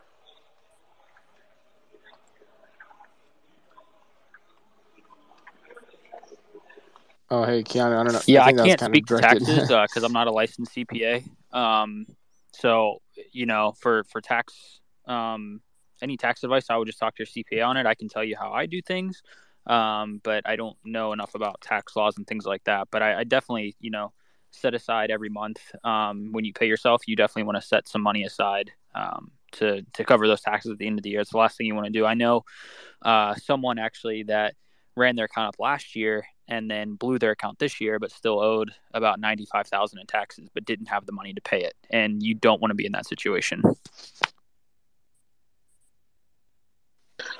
Right. So yeah, I don't want to do that. Um, but uh, going back to the first point of is it emotions that um, some of us need to work on, or is it patience? Uh, like today, uh, you guys mentioned a call I option at about 9:30 right before um, that report came out from Michigan. had a stop loss at 10%. It went red, it sold, but then it went like 150% after that. Do I need to put in a, I guess, bigger stop loss um, or manage my trade differently? Can I ask you a question, Kyle? Yeah, do you jur- do you journal your trades? Um, not. I take small notes, but not um, as much as I probably should. I know uh, Mila, who's a speaker in here, is a big proponent of that. But I would definitely say that would be something that you should work on because that that was what helped me was journaling stuff that made my trades become greener and bigger greener trades and smaller red trades. So. So they touched on that yesterday morning in a uh, space. What platform do you use to journal that, or do you just do a notepad? I have a, uh, a notepad that I bought on Amazon for eight bucks, and it's got every type of candlestick pattern on the front cover, and on each inside of it, it's got a motivational quote that you can read every day. It's like eight bucks. Just go on Amazon, and it's like eight and a half by five inches. It's a small book, but okay. you know, it's just re- reinforcing you know the trade that you're working on. Okay, awesome. Thank you, guys. Um, to the gentleman who was talking about taxes, I know you said you weren't a CPA, but um, I guess can you explain what you do? I know you, you don't advice, uh, and uh, since you're not licensed, you might be a little sketchy. But no, my, my dad's a CPA, and uh, Dodge's uh, sister is, and we just give it to them. Like we don't even touch it. So, um, yeah, people. Yeah, I, I, I, I, I wouldn't be able to speak on the taxes. Yeah. Remember at Top Top Golf, in between golf, they were talking to my dad about it, but I just been like, you know, I'm not going to look at cavities and this sort of thing. So um, that's how I roll with it. Awesome. Thank you guys for everything. All right, Kyle. Yeah, man. Thanks. Thank you so much for uh, for hopping on and, and appreciate the question and continue to you know obviously tune into the spaces. Appreciate What's it. up, Chris? I see Chris in here. And Shrooms, my boy, Professor Shrooms, the pride of Cucamonga. He's in here. Shrooms is in here. Oh yes, sir. Yeah, man, he's one of the smartest dudes ever. Yeah, I think um yeah, if anybody else has any questions, I think we're We have a giveaway for Darth, though. I don't know. We haven't done that today, right? Because you said giveaway a one-on-one. Um, yeah, I actually just posted it, so it, Nice. uh, yeah. Uh, long story short, just uh, yeah, I've had a lot of people that I mentored one on one in Moneyline. I wasn't really a Twitter trader or anything. I, I kind of like to just do. In the past, I liked to do my own thing and just make my money and go about my day.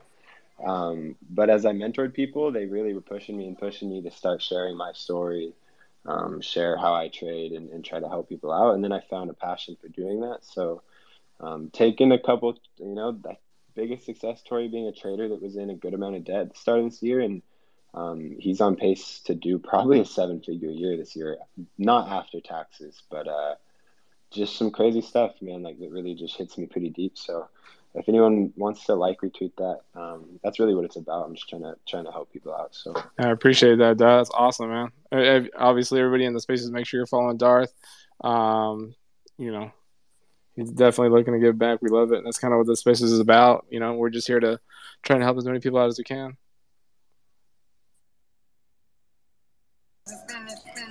Hey, I wanted to add something for new traders, if you didn't mind.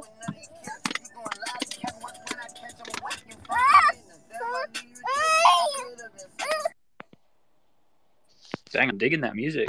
Yeah, I was I was bumping over here, man. I think she's from Kodak. She had that, that the, the child voiceover sample. That's pretty. Dude. yeah, that was like uh, whatever song that was featuring the baby. That was like Aaliyah. Aaliyah. Hey, sorry guys. Um, sorry. Um, so yeah, so for new Sorry, traders, guys, I just my wanted to say like Anyway, um, um, I've been trading since I've been trading since March. Can you guys hear me?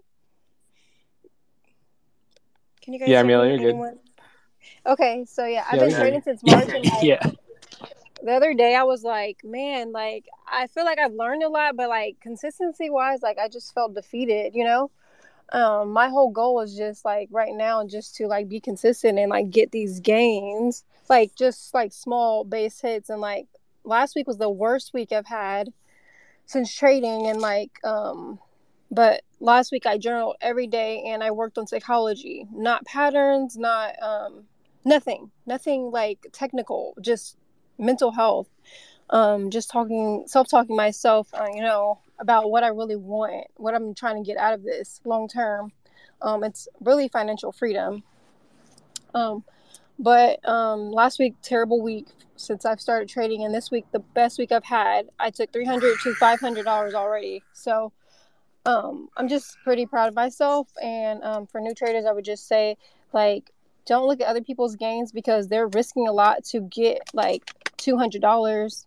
Some of them are getting twenty percent wins, and they're risking a thousand dollars. Um, if you have a family, it's hard right now with inflation and stuff to have money to put into the market. Um, so you could trade SPY with three hundred dollars um, and buying two contracts with that. I mean, I know they tell you not to risk more than five to ten percent of your account, but if you have that low amount, I'm gonna risk 20 percent, thirty percent of my account just because that's the only way I'm gonna see gains. But I'm waiting for patient plays. Like that's it's all about patience.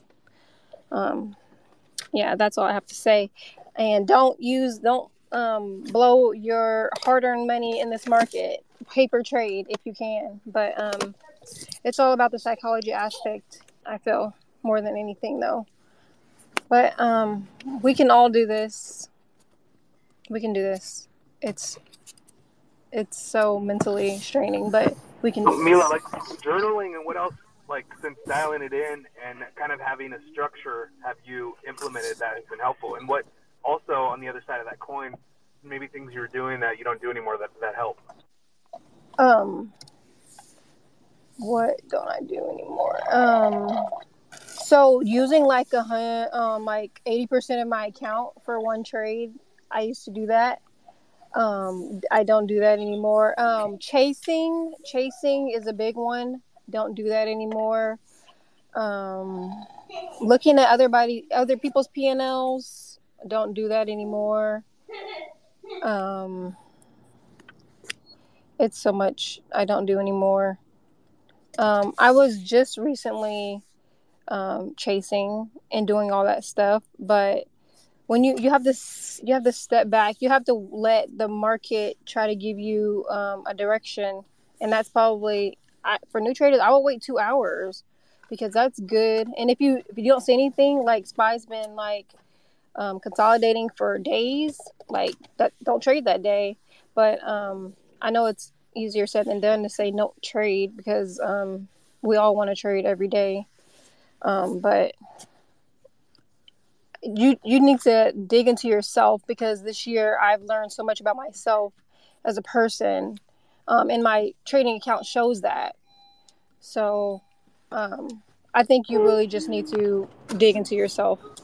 I mean, you can do tech, TA all day long, but you need to learn yourself.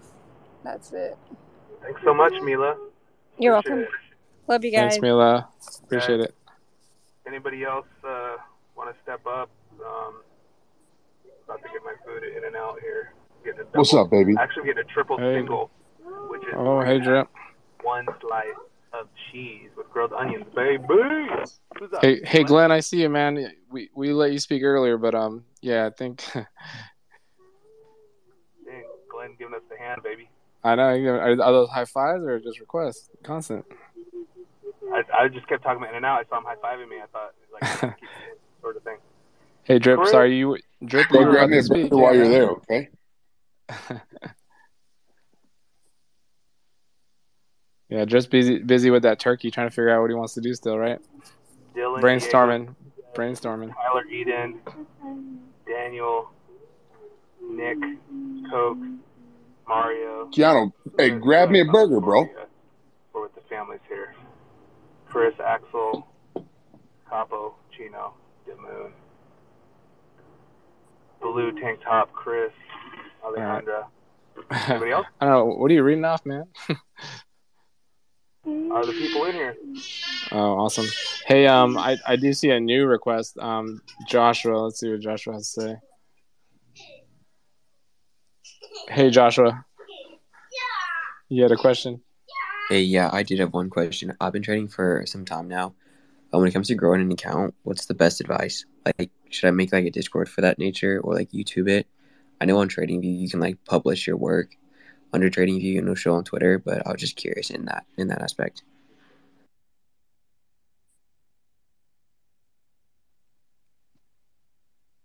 Journal your work in a notebook.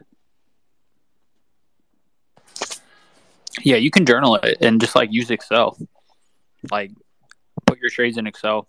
What's your average winner? Um, what's your win rate? Um, and then if you really want to keep yourself accountable, like you could post it every day to Twitter.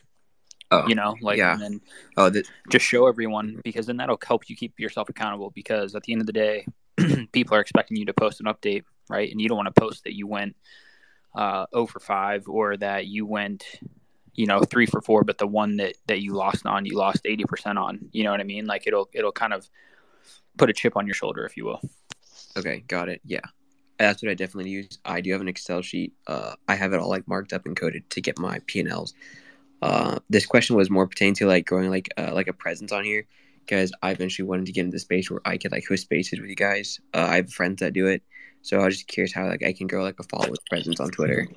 I think honestly, it's just through organic content, man. Like just through through repetition, and um, like no one on here really like paid for followers. No one pays for clout. Like it's not like that. It's Yeah, I just, I, wouldn't think like if you just continue to, you know, stay focused, stay driven, keep your head down, and put the put the work in, the results will follow. And um, I, I think people are going to want to follow someone that is consistent and. Uh, you know that ultimately you just you need to be able to provide value to people if you really want to grow a following um, and if you can do that i think you know that that following will come Hey, I So appreciate it. Thank you. a little Yeah. bit about my, my uh, route, which was, um, you know, I joined Bueller's Discord, and uh, I was in there for a couple years before I posted anything because I didn't know anything about options. Um, so what I started doing is posting in the main chat, and I was like, all right, I'm entering AMD, you know, 158 calls or 58 calls for this price. And then people would be like, hey, you know, I saw that flag too. I got in with you. I was afraid to enter, whatever it might be. Um, so the point is, when you're posting your plays in Discord instead of just games, that's a huge step that people are so afraid to take. I cannot get people to do this in my Discord. I can't. They're just afraid to look dumb or, you know, I'm not sure, but it's the best way to grow for sure. And I'm not saying, you know, when Apple's popping, oh yeah, I'm I'm in Apple, I'm in Apple. Like that doesn't help anybody at all. It really doesn't. If you don't say it before the fact, you're not helping anybody. So um, then what I started to do is people were like, hey, you need to post your plays more because I, I don't know who likes it not. And then, you know, Bueller kind of gave me access to the Day Trades channel. And then from there it kind of grew. I was posting them on Twitter. Um, and the more people that take your plays, the more like the following that you get. And it, it's slow. You know, I've, I've been in this for, what, three, four years now. So that's how it was for me. I don't know about Strat, but if people are posting, if you're posting your plays on Twitter, this, I'm getting into Nvidia calls here. Um, my stop loss is, you know, 122. That's gonna get traction, and you're you're tagging Nvidia, right? It's the money sign, dollar sign Nvidia. So you're gonna come up with people are looking for Nvidia. Um, I've asked people on my Discord, how did you find me? And they're like, oh, I just was looking up the hashtag Tesla. That's it. I liked your chart.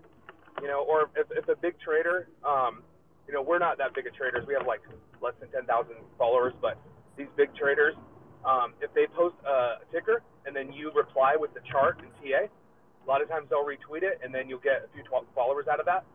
Um, so you're kind of growing your Twitter account the, the same way as your bank account, or not bank account, your trading account. Because if you say something stupid or post something, you know, I can't think of another example, like pornographic, you're going to lose a crap load of followers. If you make a dumb trade, you're going to blow your account. So, So me, you're saying don't be a, don't be a stan. yeah, don't be a stan. Stan the man. Okay, got So, it. Strat, Strat, how did you go from like, you know, 100 followers to whatever, 2,000 or something like that?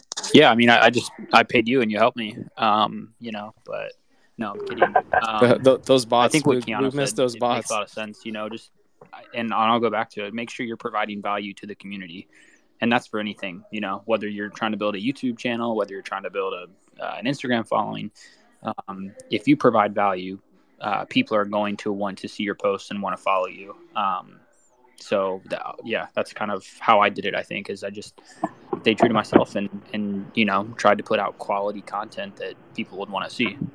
But I don't if think you it's guys all about get good at trying to get. right now, that is huge. Like there's so- there's if you can make some flashy dynamic videos with charts, you know Garrity's really good at that. Um, Uh, Jordan, Jordan too. Jor- Jordan's really good at that too. you can hashtag on on TikTok just like Twitter, you know, Tesla, Spy, all that. Um, options trader, day trader. As soon as you put in the hashtag and type in like the word options, it comes up with how many posts have that. Like two point something million. So, um, you know, if I were younger, I would definitely be trying to do it on TikTok or whatever.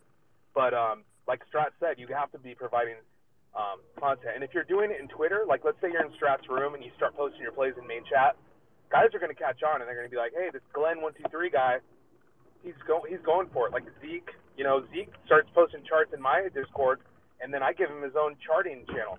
And then people go to Zeke's profile, his Twitter is in his profile. Now they're following him on Twitter. It's like this whole kind of uh, domino effect. So Yeah, absolutely. We'll we'll we'll create threads for for you know obviously people that start posting consistent you know uh, uh, charts and and and the ones we actually follow and and the more consistent you do it, then you know you kind of get that uh, that follow and it kind of grows itself. So, but um yeah, thank you so much for the question. And then I do see um let's see Chris C.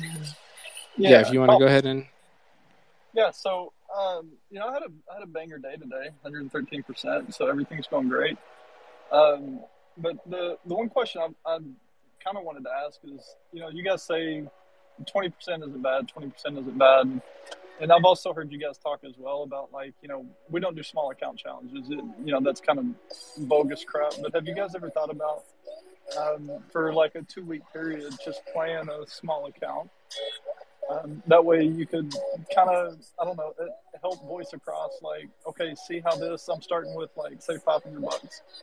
And then after you get to a thousand, you know, that's the end of it. But it just, it, it would, I, I think it would help for me anyways to understand more about like, yeah, you can do that. And it adds up because what I have the, I think the battle with is when I run out of available trades for the day, um, I, maybe it's the stigma of paper trading for me because I look at paper trading and I'm like, man, that's not gonna that's not gonna make the gains that I want. So why would I go to paper trading and do that? And I've got the, the flexibility to be able to, you know, add more money if I need to. Um, but it's it's not the that straight thing right there. Of like I don't want to keep adding money and losing it. Um, So are you running the trades because you're out of buying power? Oh, no. well, yeah. At, at the end of the day, yeah. Well, before before the end of the day, that's what I get worried about. Is like, say, you know, I, I took the account from 170 to to 600, and then I went to a cash account. Um, and then since I went to a cash account, and maybe it's because of my my thought and opinion of trying to trade the zero DTEs on a, a shorter time frame, and it's not I'm not getting out when I'm supposed to, and I'm not getting in when I'm supposed to. Um, I mean, if, if you did the 150 to 600, that means you can go 15,000 to 60,000. So whatever you did there is what you can keep doing. And instead of getting one contract, you know, you get two, four, six, whatever it might be, and you do the same thing. You scale in, scale out. You're probably getting two contracts, 40 bucks each. You know, now they're going. You're out at 20%. Da, da, da. Like, you're just doing it with with zeros at the end. So like, that's really like that's a huge accomplishment that you did that.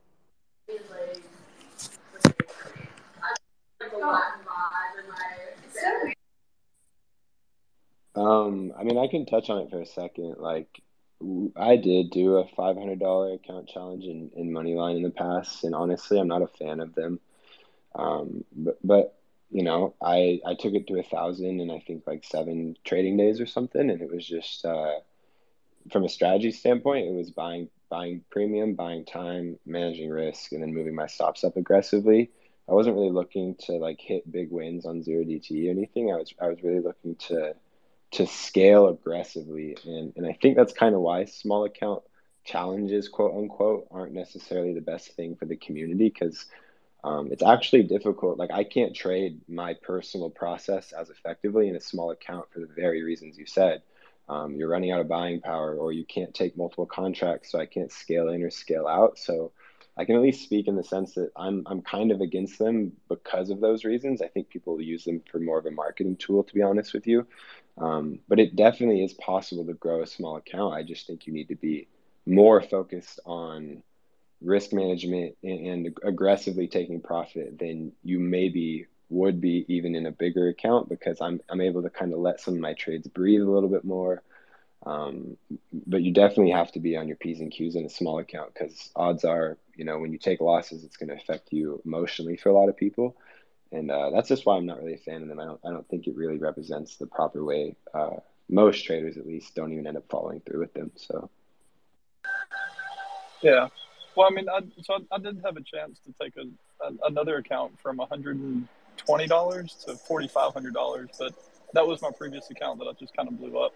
Um, so it seems like I have a, a good edge for like a short term gain and then almost an immediate loss afterwards, which I think goes to, you know, more looking at the BB course and getting some fundamentals on trading because some of the past trades, I think it's just right place, right time.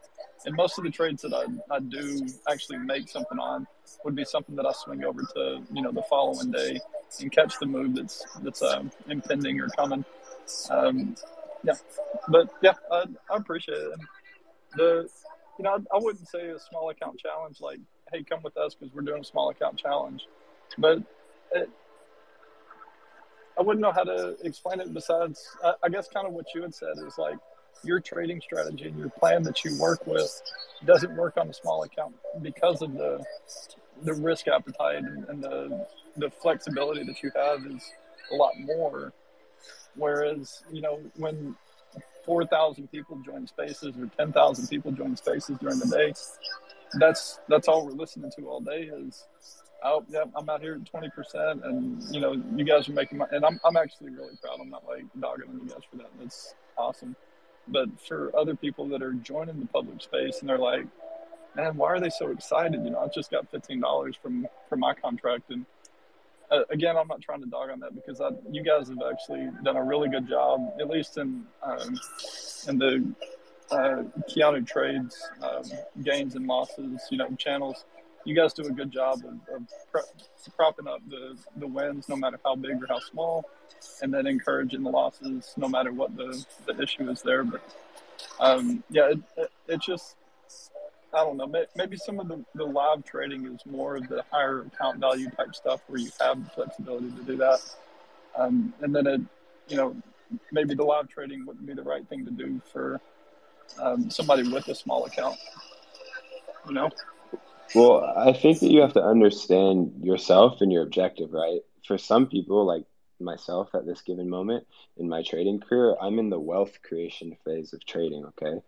Some people are in the account growing phase of trading. So those are two different journeys. And I think that a lot of people struggle with that. You know, if you're in the wealth building phase with a $500 account, I, I think that to a small extent, you're lying to yourself, maybe. Um, I, I encourage people with small accounts. Like, I really think if you have a, like a thousand dollars in account and you trade SPY and QQQ, you can focus on the process of executing well because that's going to set you up to make a lot of money when that account grows. Um, and, and focus more on building those skills. Focus on taking one to two really, really A plus setups each day. Because, like you said, right, maybe it's hard to hear. You know, I made twenty percent here, or I made X Y Z dollars here, and you're like, well, I made fifteen. Um, but that's kind of a short term view. I think that if you thought long term, it's okay. I did the right thing on this trade. I executed effectively, and because of that, my account is going to grow. And also because of that, when this account is bigger, I'm going to have the tools to actually make a lot of money. Um, so it kind of becomes a different purpose for trading in the future. You, you, know, when you have a certain, I trade with the same account value every month. I, I take money out every two weeks and I reset it to the same value. I've done that for like eight months now with the account size that I have. Um, so it's a totally different journey. It's a wealth creation journey because I already built the foundation, the tools to execute on a daily basis.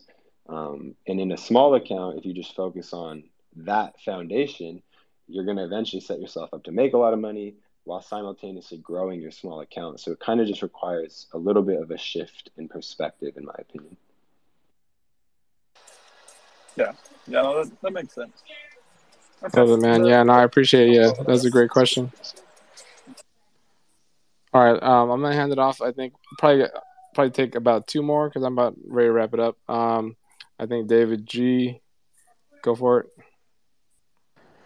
Appreciate it. I've been sitting here listening to you guys and researching you. I've seen you a few times. Um, I, I mean, it seems like the whole world's running towards being doxing themselves and all that, and I think you guys got a, a lot of really good alpha, and you're you're speaking the truth hundred percent. I mean, you're laying it down thick, exactly how it is, and that's rare in the space. But also, I think uh, like when I was building my brand in cannabis and you know promoting myself as an influencer and doing that i made it a point to make sure people knew exactly who i was and built that trust so it, it could last a little bit longer and what brought me into the room is i saw a post from uh, christine here and it was in regards to the you know sbf i don't you know nobody wants to say that but again you know the fact that this guy is legitimately about to speak next to all these people that are prolific and i mean my mine your everybody's grandparents parents merrill lynch this that account these people are about to be green lit to make their own investments and they still think this guy is decent.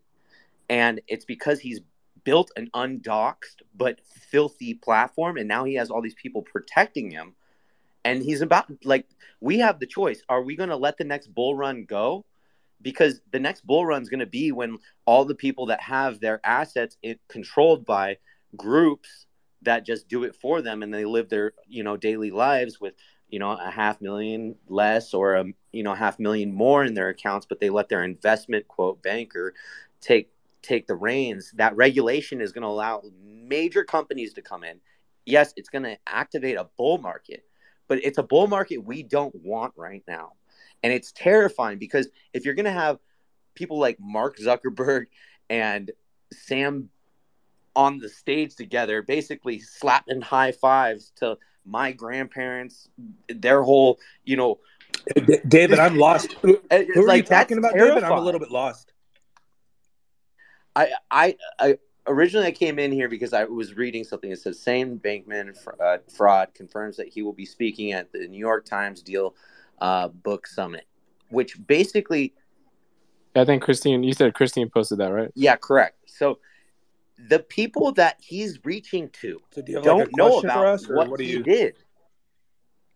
Well, we we need to come together as a community before it's too late and actually petition and find all the people that are involved in crypto and actually find the lawyers, the people that have passed the bar exam and get these people unified. Bro, what? I'm telling you, this is something extremely scary off that's coming. he doesn't have a I, If I'm this- just I'm lost. Let's this guy just Dodge. lo- here here here's to a, a you know a very simple Dodge. Yeah, so I'm sorry. I'm sorry, David. Yeah, I'm gonna have to cut you off. Are we there. like Um, advocating for like arresting even, crypto people? I think he might have hit the, his bong before speaking, just because I didn't know what he's talking about. Um, but anybody else that has something relevant to options? Yeah, I think I think I think that was like the second to last. I'm gonna do one more speaker, and I think we're getting ready to close this up. Um, I think MMT's been waiting. Um, Glenn, I'll try and get you next one, man. yeah, you but what already, about the government? The government. Don't trust them. the man. um, but yeah, let me go ahead and let uh, MMT go ahead. And, if you had a question, uh, keep it about options. That's what the main discussion point is. What's up, guys? How you guys doing? Hey man, thank you so much. Are you before before you go? Are you going to talk about um was it Sam Pride Man? No, no, no, no. no Oh, all FTX talk. No FTX. All right, just making sure. Yeah, my question for you is, um, how did you guys find your edge in trading? I find myself kind of jumping around, you know, back and forth, uh, trying to find my edge. Um, like, is it just a lot of back testing, or how exactly did you guys, you know, come to get it?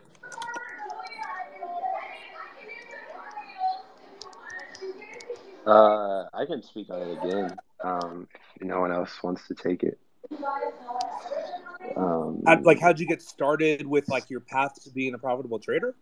Yeah, like like I find myself learning quite a lot, and it like I'm, I'm still you know trying to educate myself right now. But like I find myself looking up like certain strategies to use, you know, and implement you know implement my edge. But I'm kind of hopping back and forth, you know, of what works, what doesn't work. Like I know some people use you know supply and demand. Some po- some people use the MAs. Like how did you guys come to find what you're doing? Is it just the back testing, or or what what went into that?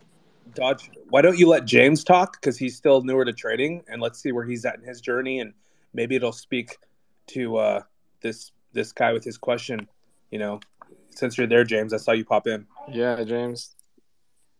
That's a good. That's a good idea. Hey, James, I just sent you an invite if you wanna, because you basically went through that same journey.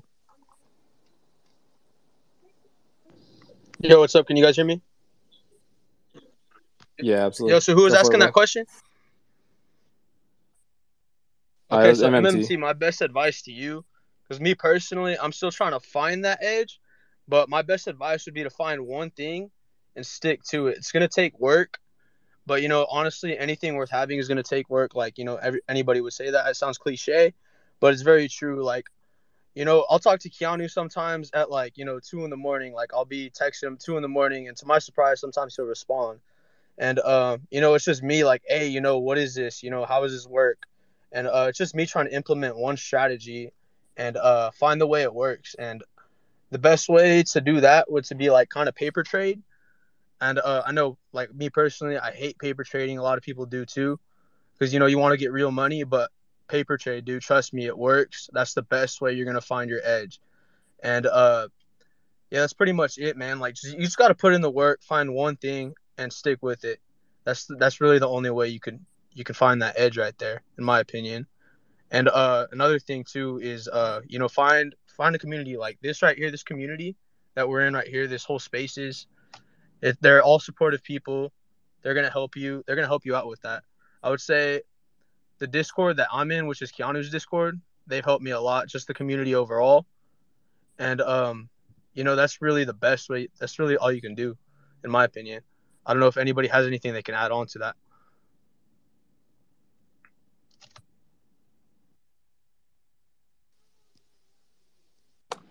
Awesome, man. I appreciate it. Appreciate it very much. Yeah, this comes down to like kind of what um I know Strat was saying earlier, but like I we have our traders write down their own trading guide. I give them my trading guide that I've developed over years. Um like it wasn't like I'm gonna write a trading guide. It was just my notes. And then I put it into something I could give to somebody and they would um understand my chicken scratch. And I had about 12 pages or so. And I was like, this is getting long. I don't want it to be 15. That just, that seems like too big of a number. Um, and then I got it down to four pages. And the first page is all about the risks of options.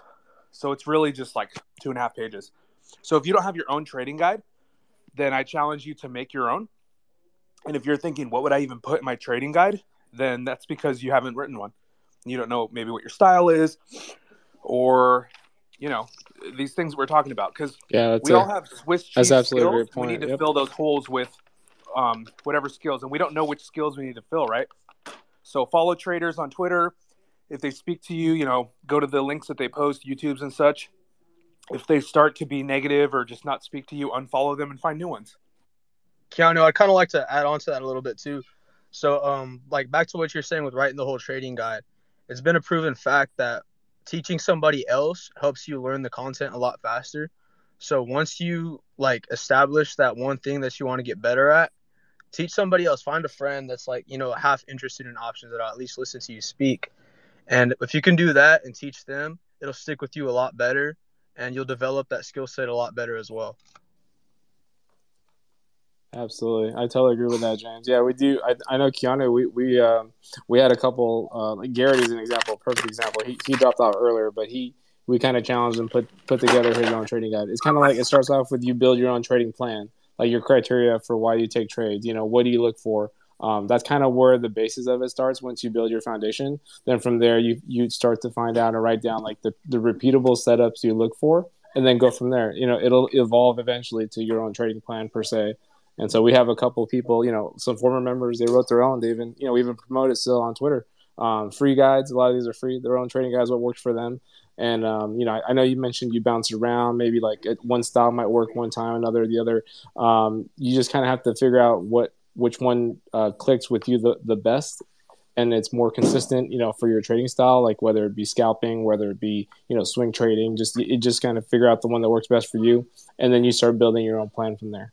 So, but um, I think uh, with that, that was a great, you know, kind of finishing topic to bring it on. Uh, I appreciate everybody for hopping on. Obviously, all the speakers for coming through, man. I appreciate it. Stratton earlier. Um, we had Ryan's trading come through. Uh, Drip always. Darth, Christina hopped in. James, everybody in here, man. We appreciate it. Um, but yeah, definitely follow the spaces. I know there's a there's a couple giveaways. Uh, Darth was kind enough to give away a, a session, um, so be sure to you know to follow and retweet and um, definitely get you guys hooked up. Thank you, Dodge, for hosting this. Catch you guys later, man. Yeah, man, I appreciate it. Thank you guys for hopping on. Uh, go ahead and um, you know set the reminders for the for the live training, and, and we'll we'll drop the schedule for the for the upcoming educational ones. We'll have more speakers for sure. I appreciate it, man. Everybody, thank you so much. Follow the speakers. We'll get you guys on the next one. Sorry, Glenn. Next one for sure. All right, guys. Have a great Thanksgiving.